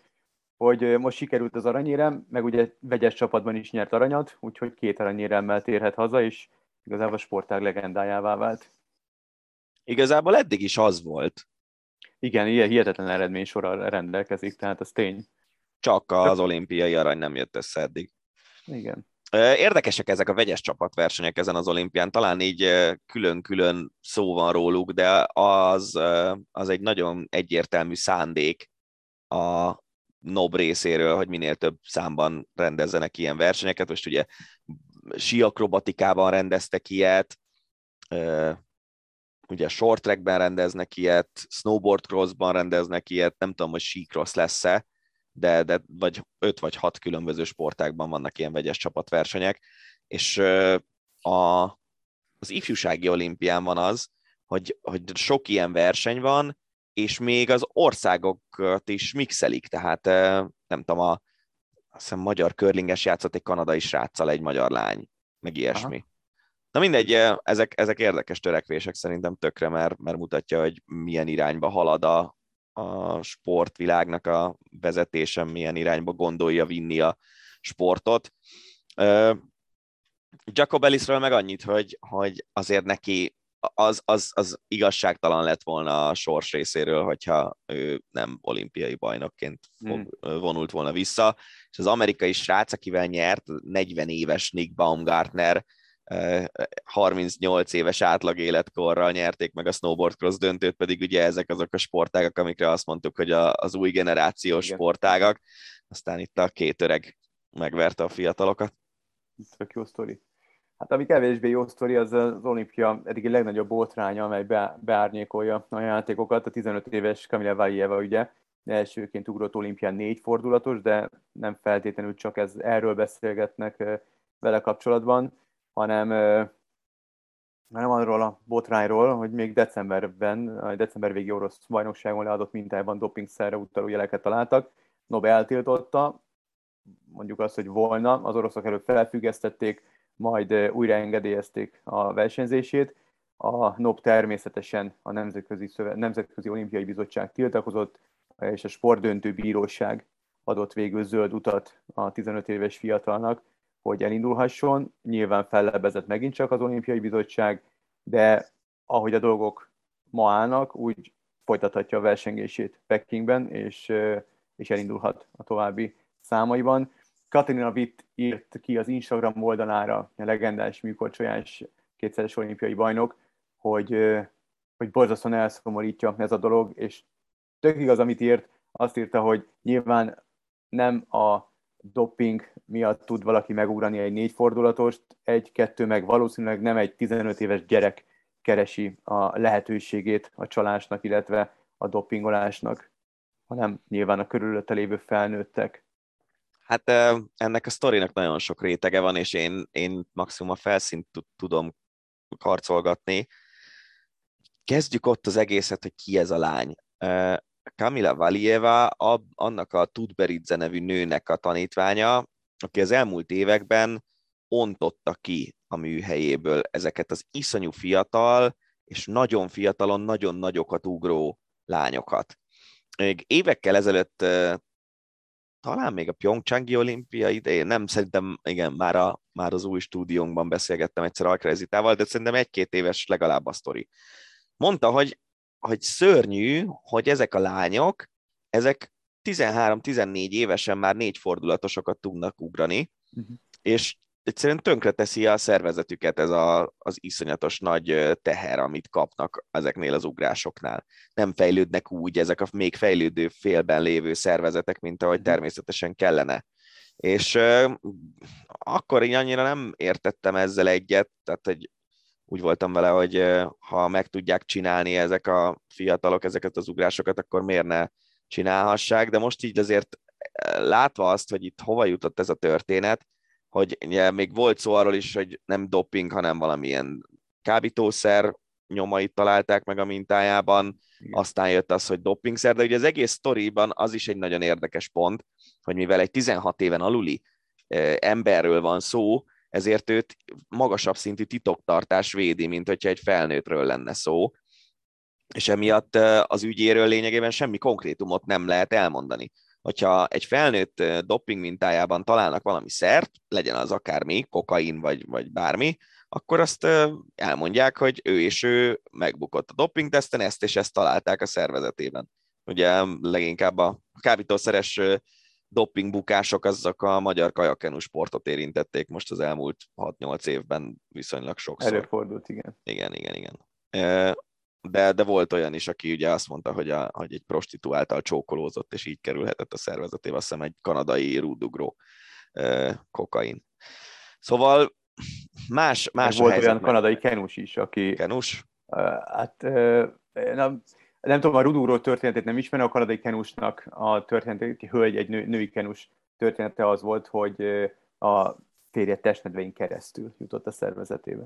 Ja. Elmentették, és amúgy olimpián helyezett, vagy dobogó. Igen, emlékszem erre a sztorira, ő ilyen nagy sztárja a női kenunak, nem? Így van, igen, ja. igen. Na mindegy, szóval, hogy más a sztori amiatt, mert, mert Valieva 15 éves, és hát ugye az oroszok iszonyatos nagy hatalom a, a műkorcsolyában el is kezdték egyből itt a hát ilyen dezinformációs kampányt, hogy igazából miért pont most kerül elő a minta, miért pont most, tehát mindenki minket bánt, mi teljesen ártatlanok vagyunk, körülbelül ez, a, ez az alaphozzáállás, és, és szerintem igazából ennek a történetnek a, a legkomolyabb tanulsága az az kell, hogy legyen, hogy, hogy valószínűleg ez nem egészséges, ami ott a Tudberidze műhelyben zajlik, hogy iszonyú pici lányok, nagyon korán, nagyon magas szintű teljesítményre vannak sarkalva, és, és ráadásul ugye jönnek egymás után, tehát gyakorlatilag lehet, hogy még szerencsésnek kell lenned ahhoz, hogy a te két éves ö, csúcson vagy ciklusba, a, abba a ciklusba, ami, ami te vagy a világ egyik legjobb korcsolyázója, amíg nem jön a következő 14 éves a Tudberidze műhelyből, abba beleessen egy olimpia, és nyerhessél egy olimpiát. A, legfrissebb dolog ezzel kapcsolatban meg ugye az, hogy a Nemzetközi Olimpiai Bizottság bejelentette hogy nem, nem hogy érmeket nem osztanak, hogyha Valieva érmes lesz a női egyéni versenyben, hanem még virágceremóniát se fognak tartani, addig, amíg jogerős ítélet nincsen az ő ügyében. És azért ez nagyon erős sztori. Elég. Na, egy kis magyar vonatkozású hír. Kékesi Márton 34. lett óriás műlelciklásban, legjobb magyar helyezés ebben a számban, olimpiákhoz, Szörös Barnabás 22. lett.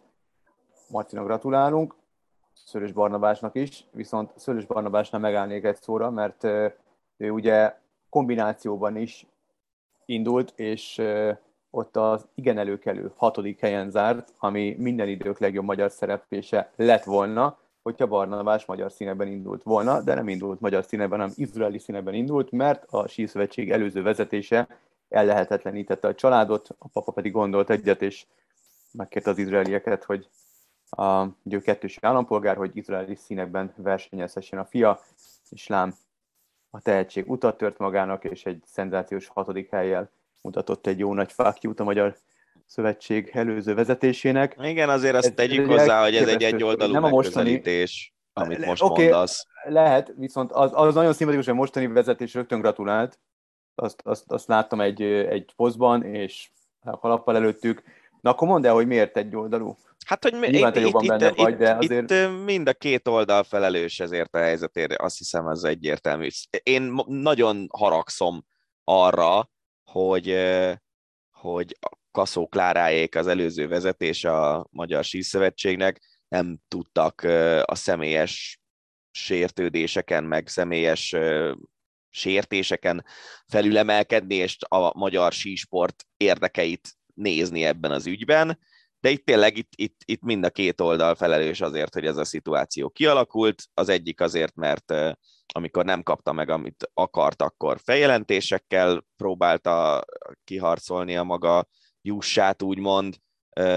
A másik oldal meg azért, mert lényegében elüldözte ezt a, ezt a családot, és, és tényleg az látszik, hogy Szőlős Barnabás szerintem a legjobb magyar síző, akit én láttam síelni, Miklós Editet leszámítva ő, ő az, az, amit ő tud, lehet, hogy világkupa szinten még ez nem jön össze, mert ott azért nehezebb pályák vannak tűzve, például szlalomban, de hát itt a, itt a második legjobb műlesikló futamot sielte ezen a kombinációs versenyen. Csak az olimpiai bajnok ment nála jobban, és az előző világbajnok nem. A tavalyi szlalom szakági világkupa győztesnél gyorsabbat ment. Tehát egy, ő, ő, ő nagyon más szinten mozog, azt hiszem, mint, mint ahol ahol mozog mondjuk Kékesi Marci vagy a többi magyar síző. Igen, és ezt észrevették nemzetközi szinten is, úgyhogy ezt, ezt az eredményt azért megsüvegelték nemzetközi szinten is, nem csak a hazai sajtó emelte ki. Igen, és hát ugye a nemzetközi sajtó meg azt látja ebben az egészben, amit akkor látott, amikor a Huga Noah az ifjúsági olimpián ment nagyon jól, és szerzett érmeket. Most nem emlékszem, hogy volt-e benne arany is, de talán igen, de, de érmeket szerzett, nem csak egyet uh-huh. hogy, hogy Izrael, hogy Izrael, és hogy Izrael téli olimpiákon még semmit nem ért uh-huh. el, és hát ebben tényleg az a szomorú, hogyha ezt magyar színekben éri el, akkor is elmondhattuk volna, hogy uh-huh. havasportban Magyarországról még nem nagyon értek el eredményeket a téli olimpiákon. Így van. Hát egy fura sztori ez. Szerinted van arra mód? Mert, mert látva azt, hogy szomorú nagyon, a, hogy a Magyar Szövetség jelenlegi vezetősége tényleg nagyon szimpatikusan gratulált a Barnabásnak, hogy tehát itt van arra mód, hogy országot, tehát hazacsábítsák, visszaváltsa az országot, vagy itt nemzetközi szinten ez ilyen, ilyen, ilyenre nincs lehetőség? Hát figyelj, gondol, én, én gondolkoztam ezen, és, és egyből az jutott eszembe, hogy én mit csinálnék. Uh-huh. Itt most megkapják azt a lehetőséget, meg azt a támogatást, ami ahhoz kell, hogy ezt a karriert ezt tudják folytatni, és, és nem tudom, hova fog eljutni Barnabás, de azért még nem mondható egy idős versenyzőnek. Mennyi idős? Azt hiszem 98-as születésű, Aha. de most nem akarok hülyeséget mondani, mindjárt megnézem. Szerintem én nem váltanék vissza 98 december, igen. Nem váltanék vissza, méghozzá azért nem, mert azzal valamilyen szinten, tehát az abban nagyon benne lenne szerintem az, hogy, hogy ilyen kicsit ilyen, most erősen fogalmazok, de ilyen gerinctelen módon oda megyünk, ahol éppen nekünk a legjobb. Mm-hmm. És szerintem mm-hmm. egy ilyen kérdésben, hogy valaki milyen állampolgár, meg milyen színeket képvisel egy sportágban, szerintem ennél érdemesebb, gerincesebbnek lenni. Mm-hmm. Azt abszolút megértem az első váltást, tehát hogy ott valószínűleg abban a helyzetben én is ugyanezt csináltam volna, hogy tudjuk azt, hogy Izraelben aki zsidó származású, az viszonylag könnyen kap állampolgárságot, és ezzel nincs is semmi probléma, hogyha ők úgy érezték, hogy, hogy izraeli színekben tudnak kiteljesedni, akkor, akkor az egy teljesen érthető döntés. Számomra az, hogyha most megpróbálná a Magyar Szövetség visszacsábítani őket, azok után, amin átmentek, visszajönnének, az, az, az meglepne, és, és mhm. azt nem annyira tudnám érteni. Kíváncsi vagyok. Nem, nem, nem lehetett olvasni semmi ilyesmit, tehát ez abszolút csak egy ilyen fantázia.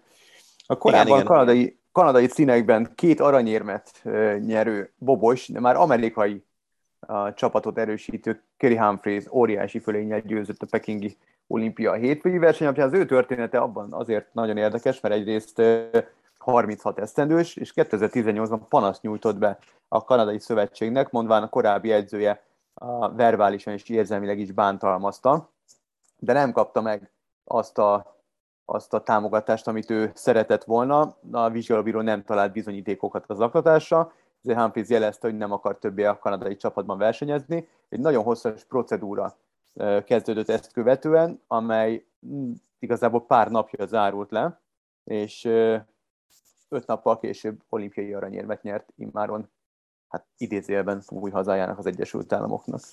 Csupa ilyen országváltós történet. Így van, így van.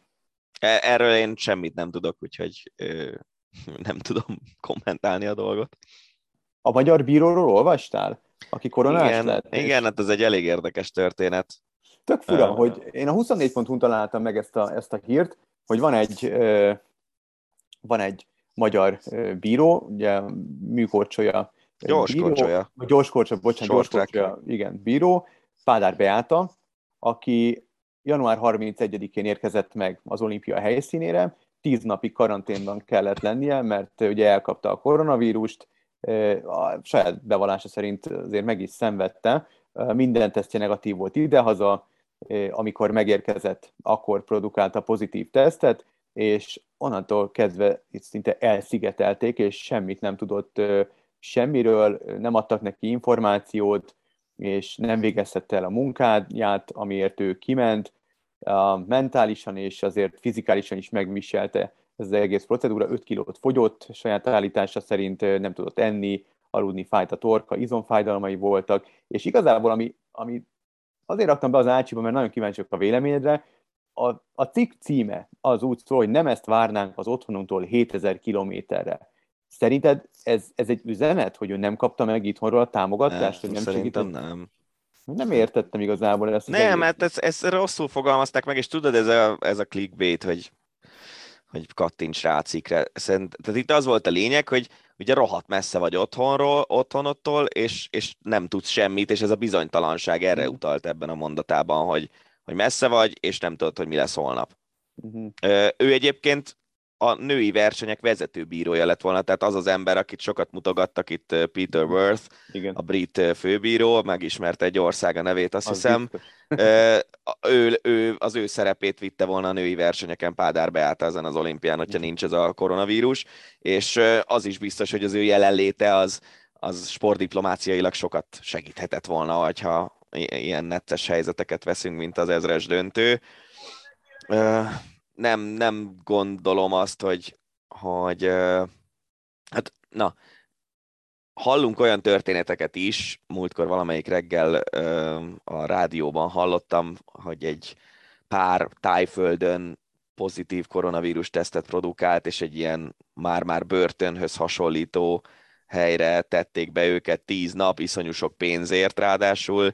Tehát ilyen történetek vannak, azt nem gondolom normálisnak, hogy, hogy ha valaki egy akreditált személy egy olimpián pozitív koronavírus tesztet produkál, akkor, akkor olyan körülmények között tartják, mint ahogy Pádár Beátát tartották az elmondása szerint. De hát sajnos ilyen van, hogy rosszkor, rosszkor pozitív a teszted.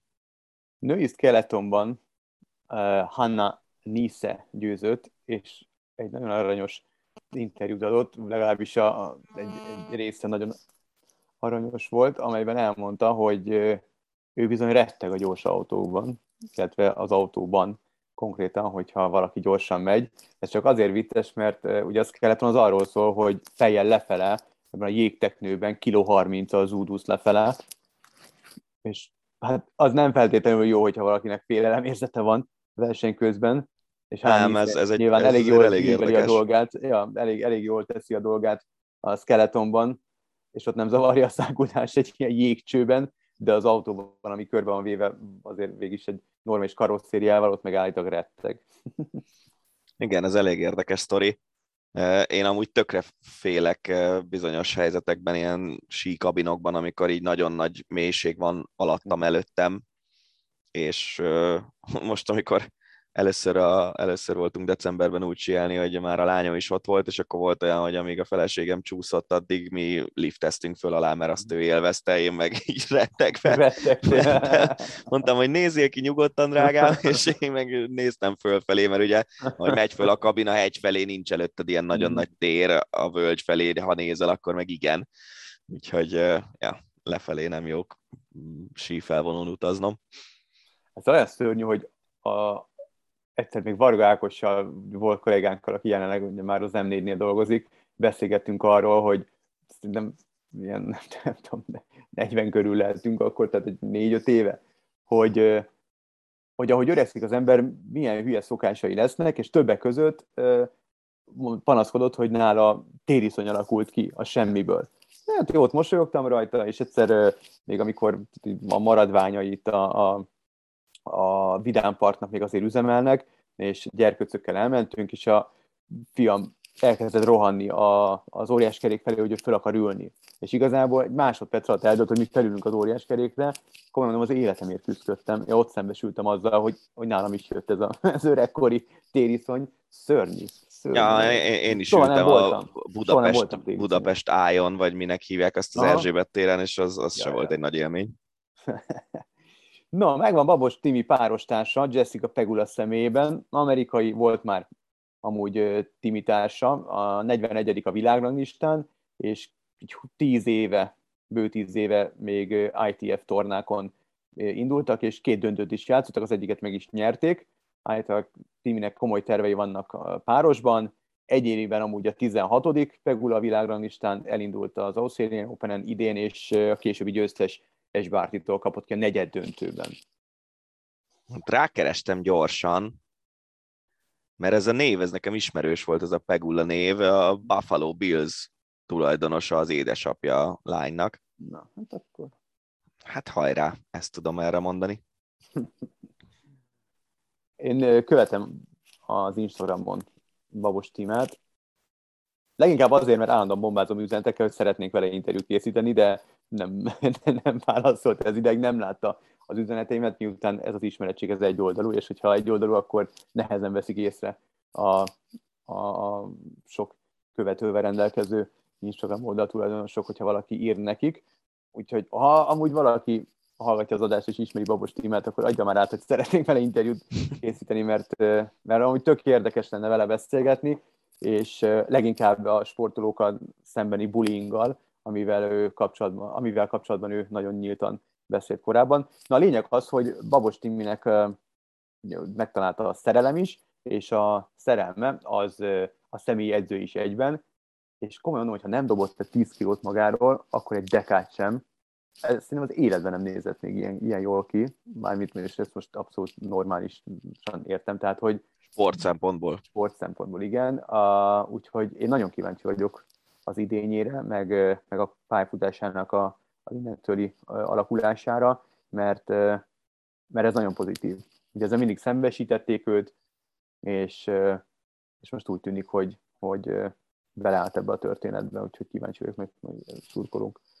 A kézilabda, a faluvégi Rudolf az első hírnek a főszereplője, és azért, mert vele kapcsolatban nagyon sokat beszélgettünk korábban, ugye amikor az volt a téma, hogy a magyar játékosok miért maradnak itthon, és miért nem választanak inkább külföldi pályafutást, miért nem állnak be légiósnak, és akkor Dani, aki sokkal inkább benne van a kézilabdában, erre igazából az egyértelmű választ adja mindig, hogy azért, mert itthon sokkal kényelmesebb, jobb pénzért játszani, nem feltétlenül folyamatosan olyan komoly igénybevételnek kitenni magukat a játékosoknak, mint mondjuk egy idegen, egy külföldi ligában. Faluvégi Rudolf pedig a svájci ö, Zur Arau csapatához szerződött, ugye Csurgorról indult, az idegen légiós karrierje, Nantes, Rennes, a Stuttgart, aztán megint a Rennes volt a, az állomásai, és közös megegyezéssel szerződést bontottak most rendben, mert hogy többet szeretne játszani, és nem hazajött, hanem a svájci csapathoz. Ennek örülünk, nem? Hát, Na tessék. nem, a- az a baj, hogy a svájci liga az nem egy rossz liga, de ez a Zur Arau, én még nem hallottam erről a csapatról. Hoppá. Szerintem, szerintem ez nem egy nagyon erős csapat. Lehet, hogy, lehet, hogy az első párban benne van, de ugye általában a Schaffhausen szokta a svájci ligát nyerni. Hmm, lehet, hogy ez jó. Az biztos, hogy olyan helyen kell játszani, ahol az ember játszik, és hogyha a svájci ligában jól játszol, akkor onnan a Bundesligába nyugodtan lehet út. Mhm. Ö, De annak örülök, hogy nem hazajött. Egyébként a faluvégi családról azért az a hír járja a kézilabda berkekben, hogy ők azért az okosabb emberek közé tartoznak, meg a család is odafigyel arra, hogy, hogy ne, ne ez a e- egy dologhoz értek, és 35 évesen vége a pályafutásomnak, és Mhm. akkor majd ott áll bután nézve a faluvégi Rudi, meg a, meg a Dorottya, a huga. Szóval ők, ők nem ez a kategória, hanem ők, ők kifejezetten tudatosan készültek is légiós karrierje, úgy tudom, hogy sokkal jobban beszélnek nyelveket például, mint mások a Mhm. magyar kézilabdában. Úgyhogy, ja, az, az nem baj, hogy légiós maradt, talán a svájci ligánál lehetett volna jobbat is találni, de hát meglátjuk, lehet, hogy, lehet, hogy Lehet, hogy csak ebből- egy kiugrási lehetőség? Én Hát- tekintenek erre? tényleg nem tudom. Tehát ezt Mhm. tőle kéne megkérdezni, hogy itt milyen szempontok vezérelték. Az is számít, gondolom, hogy szezon közben hova tud menni, ho- hol van mondjuk olyan játékos, aki megsérült az ő posztján, akitnek a helyét be lehet tölteni, lehet, hogy nem talált ilyet magasabb szinten. De egyébként falu végé egy kifejezetten ígéretes játékosként kezdte, és sokat volt sérült az elmúlt, bocsánat, az elmúlt években. Amikor a Nantba került, a Nant az egy francia élcsapat, talán a második le- legjobb bajnokság a francia most Európában, úgyhogy az, hogy onnan a svájci ligába került vissza néhány év alatt, az nem ideális, de, de hát ha még meg tudja fordítani ezt az irányt. Maradunk a kézilabdánál, és esküszöm, hogy nem a rossz szándék vezérel, csak megtaláltam ezt a hírt, és miután te vagy itt a kézilabda tudor, ezért nagyon kíváncsi vagyok a véleményedre. Szóval az Eger, így hangzik a hír, az Eger iráni válogatott játékost igazolt, és van már argentin játékosa is az egrieknek, és az első, ami így, így eszembe jutott, hogy egy kövér miért. Tehát, hogy miért, miért van szükség az Egernek iráni válogatott játékossal, hogy miért nem, miért nem magyar játékossal. Én nem vagyok ilyen lokálpatrióta, tehát ez távol áll tőlem. Csak úgy kíváncsi vagyok, hogyha nem a Szeged meg a Veszprém együtteséről beszélünk, vagy mondjuk a Tatabánya, aztán lehet, hogy én tudom rossz, és az Eger az, az komoly potenciával rendelkezik a magyar NB1-ben, és, és szeretnék a, a magukat kipróbálni majd a nemzetközi kupákban, de ha nem, akkor miért van szükségük idegen légiósra? Hát valószínűleg azért, mert nem tudták kinevelni a megfelelő ma- magyar játékos, de most megnézem, hogy az Eger hogy áll a, az NB1-ben kiesés ellen küzd. Hát figyelj, ez az egyszerű bút. Tehát egyébként Iránban azért viszonylag magas szinten űzik a kézilabdát, Igen, az, az a vannak, tisztán, vannak jó iráni játékosok, nem nagyon sok, de van, és, és el tudom képzelni azt, hogy, hogy úgy vannak vele, hogy most egy fél évre valószínűleg viszonylag kevés pénzért igazolták ezt az iráni játékost, hogyha beválik, akkor tök jó, hogyha nem, nem.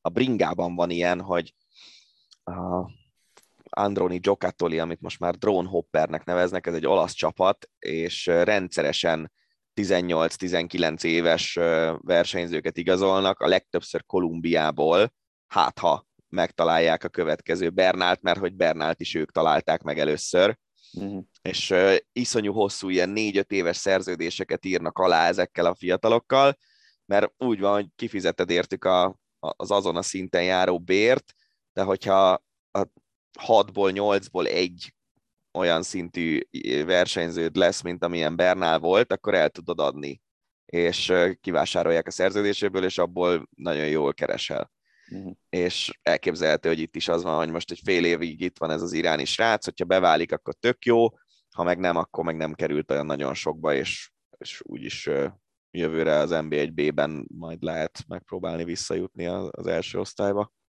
Bejelentette visszavonulását Justin Gatlin, Aténban olimpiát nyert, világbajnok volt 100-on, 200-on 2005-ben, 2001-ben és 6-ban is elmeszelték doping miatt, 2010-ben visszatért, ott volt Rióban, aztán a legutóbbi olimpiára más sérülés miatt nem tudott kijutni, és aztán végül most szögre akasztotta a szögest. Hm. Én, én azt gondolkozom, hogy, hogy én láttam -e őt... szervezete azt a rengeteg doping Hát az egy dolog. Nem biztos, hogy ő 80 évet meg fog élni. Nem, hanem hogy én őt láttam-e élőben Aténban futni, de az rémlik, hogy láttunk százas futamokat, csak azt nem tudom, hogy a döntőt mhm. láttuk-e, vagy, vagy az elődöntőt. De, ja, hát szép hosszú pályafutása volt Justin Gatlinnek. Ja, ja. Csak nem tíz évet győzelme után megfosztották EB aranyától a, a dopingolásban utóbb vétkesnek talált orosz gálfutót, Irina Davidovát. Ugye, ja, bocs, hadd had szóljak közbe, mert orosz dopingügy, ezt a Valieva kapcsán ezt még elfelejtettem mondani, hogy, hogy az ilyen ügyek azért nagyon nem tesznek jót az orosz sportnak, ami ugye amúgy is nem, nem Oroszország néven versenyeznek a Igen. sportolók, hanem, hanem Russian Olympic Committee néven, az olimpiai bizottság nevezi be őket hivatalosan, és, és ugye ezek folyamatosan jönnek elő ezek az orosz doping esetek azóta is, hogy komoly eltiltásokat kaptak, meg ilyesmi az orosz sportolók, úgyhogy azért ez elég, elég érdekes, és nem néz ki jól. Nem, ez, tudod, az azon gondolkodtam, hogy ez a, a nemzetközi sport hülye gyereke az orosz, hogy bárhány, bármennyiszer az órára kopintanak, bármilyen komoly büntetéseket kap, hogy csak azért is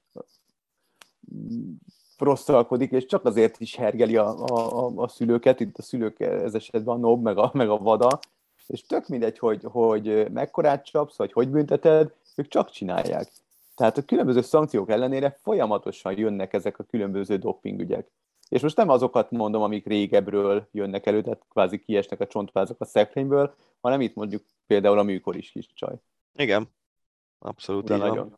Ami pedig Davidovát illeti, ugye van ez a, a sport tisztasága felett törködő testület, ez az AIU, és ők intézik ezeket a sztorikat, és hát igazából szerintem azáltal, vagy annak köszönhetően, hogy fejlődik az orvostudomány, és, és most a visszamenőleg is ki tudnak mutatni dolgokat a leadott mintákból, hát azért van egy pár atléta, aki remekhet, hogy vajon megtarthatja majd az aranyérmét, vagy bármilyen olimpiai érmét.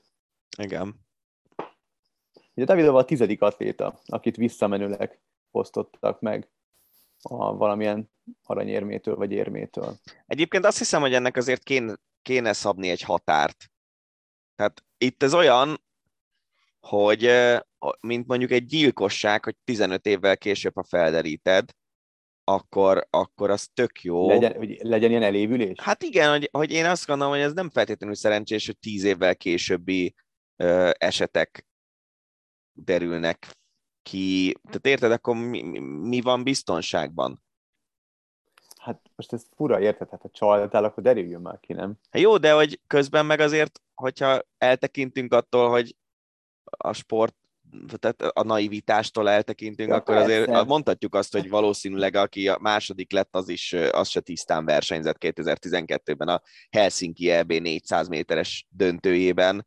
Tehát én, ja, én meg... azt mondom, hogy, hogy ha az, a, annak a kornak megfelelő technikával kimutatják a dopingszert, akkor vegyék el, de hogyha egy tíz évvel későbbi technikával tudják csak kimutatni, akkor valószínűleg azért annyi cucc nem lehetett az emberben, hogy az olyan nagyon jelentősen befolyásolja a szereplését, nem? Nem tudom, a, igazából a kettős mérce az, ami engem zavar ebben az ügyben, mert tudod, nagyon sokat beszéltünk arról, vagy beszélnek arról, hogy például az egyetemes atlétika egyik, hanem a legnagyobb alakja, Carl Lewis is tele volt, mint a Daily Bus, vagy Szergej Bubka és folyamatosan védték, mert hogy az atlétika arcai voltak. És Szerintem azért Bubka az más.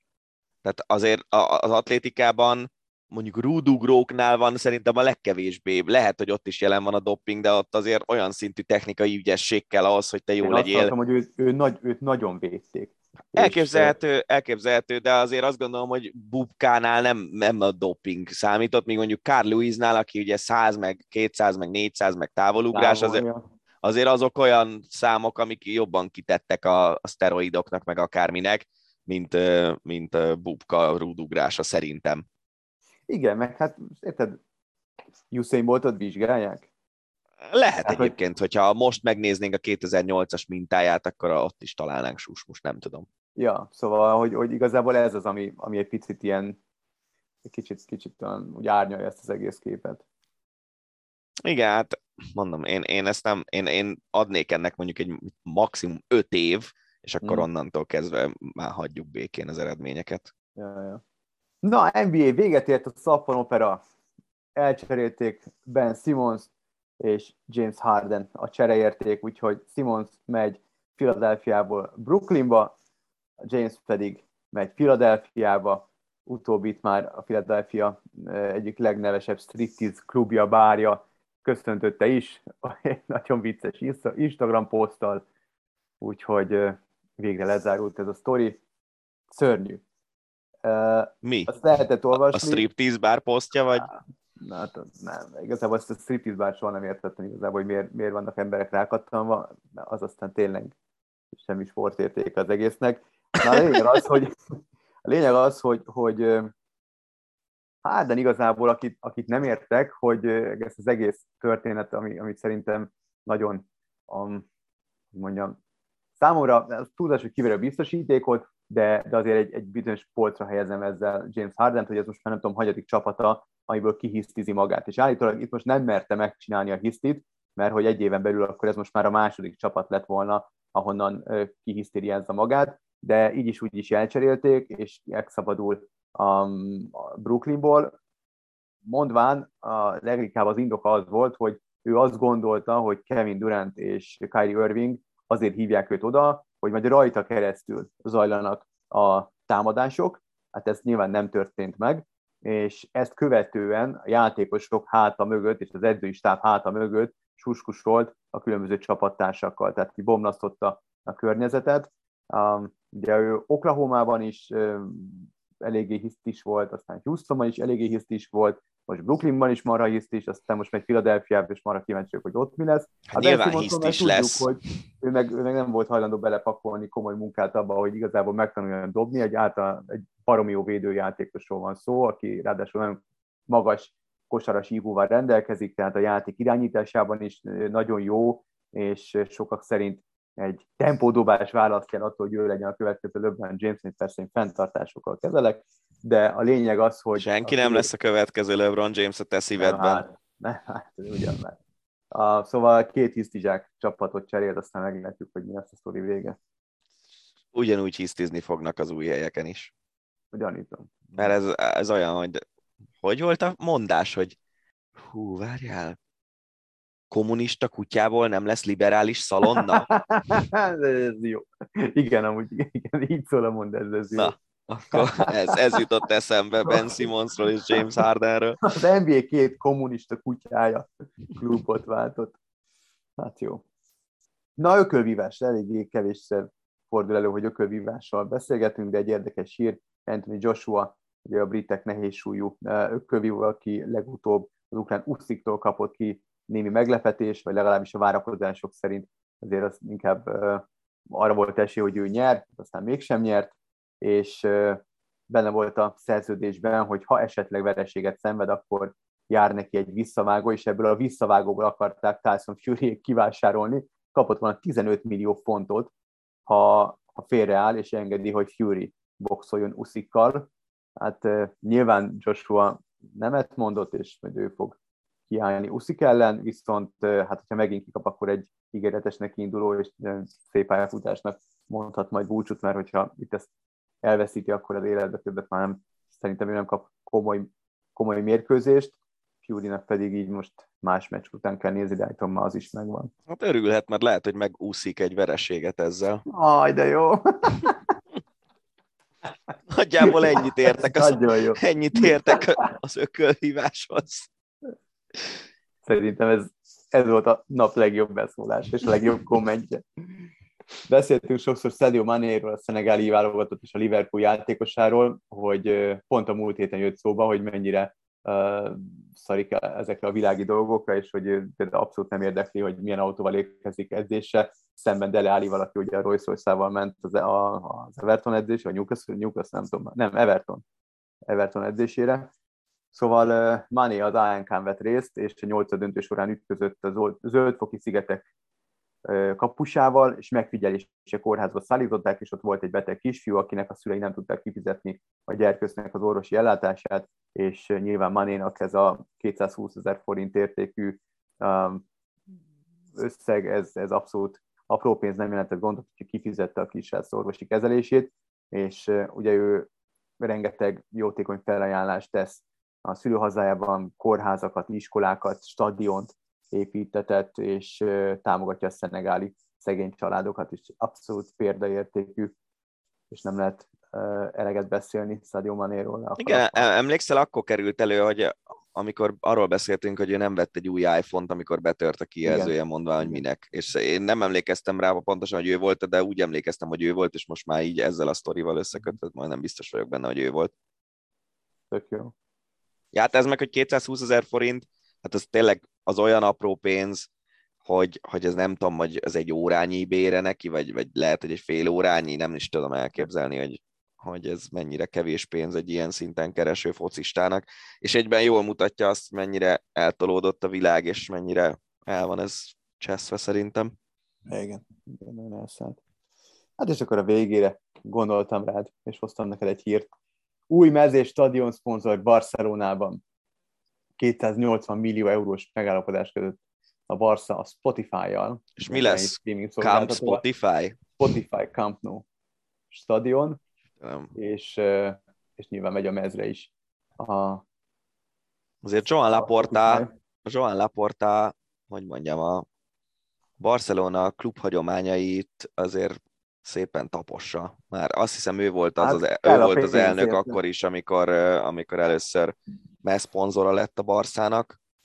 Ugye az egész klub történetében valamikor nem is tudom, hát szerintem ilyen 2006-8 környékén lett először szponzor. Először ugye volt az, hogy az UNICEF, és a Barcelona támogatta az UNICEF-et azzal, hogy hirdette a, a mezén a nevet, és akkor utána jött egy éles váltással a Qatar Airways.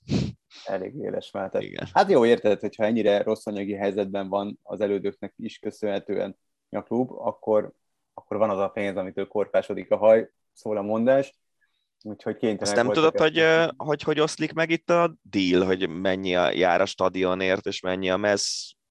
Ezt nem tudom pontosan, három évre szól a megállapodás, és én azt hiszem, hogy csak a stadion és a mez, tehát az edzőközpont az például nincs benne, ugyanúgy, mint a Unitednél. Uh, nem tudom, hogy az összeg az hogy osztik fel. Viszont azt tudom, hogy például a Spotify azért most elég komoly gondban van, elég komoly művészek mondták fel a megállapodásukat. Ugye Joe Rogan uh, podcast adásai követően, amikor is a koronavírusról beszélt, és uh, hülyeségeket.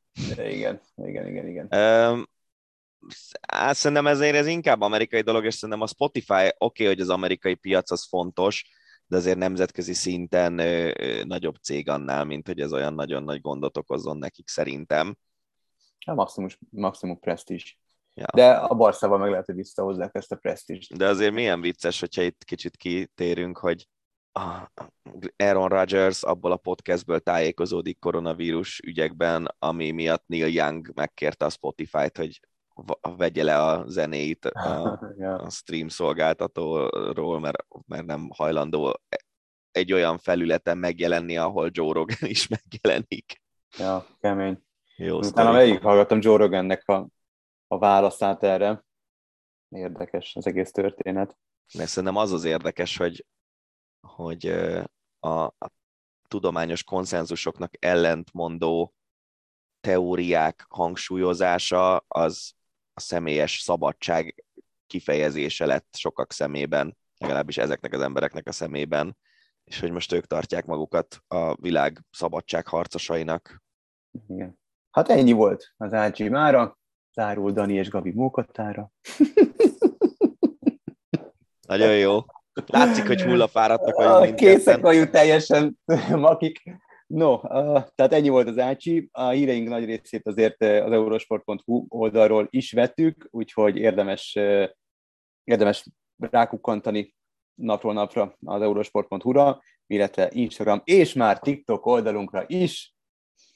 Úgyhogy hihetetlen, TikTok. hihetetlen innovatívak vagyunk, és próbálunk lépést tartani a fiatalsággal. Úgyhogy keressetek bennünket, olvassatok minket, küldjetek nekünk híreket, hogyha érdekel a véleményünk arról az, a, a hírről, és jövő héten is jövünk. Remélhetőleg egy fokkal pihentebben, bár szerintem még akkor nem, majd csak a rákövetkező héten minden esetre tartsatok velünk, hallgassatok bennünket, köszönjük szépen, Rév és Farkasvegyi Gábor találtátok. Sziasztok! Ez volt a Hosszabbítás, az Eurosport podcastje. A műsor témáiról bővebben is olvashattok honlapunkon az eurosport.hu.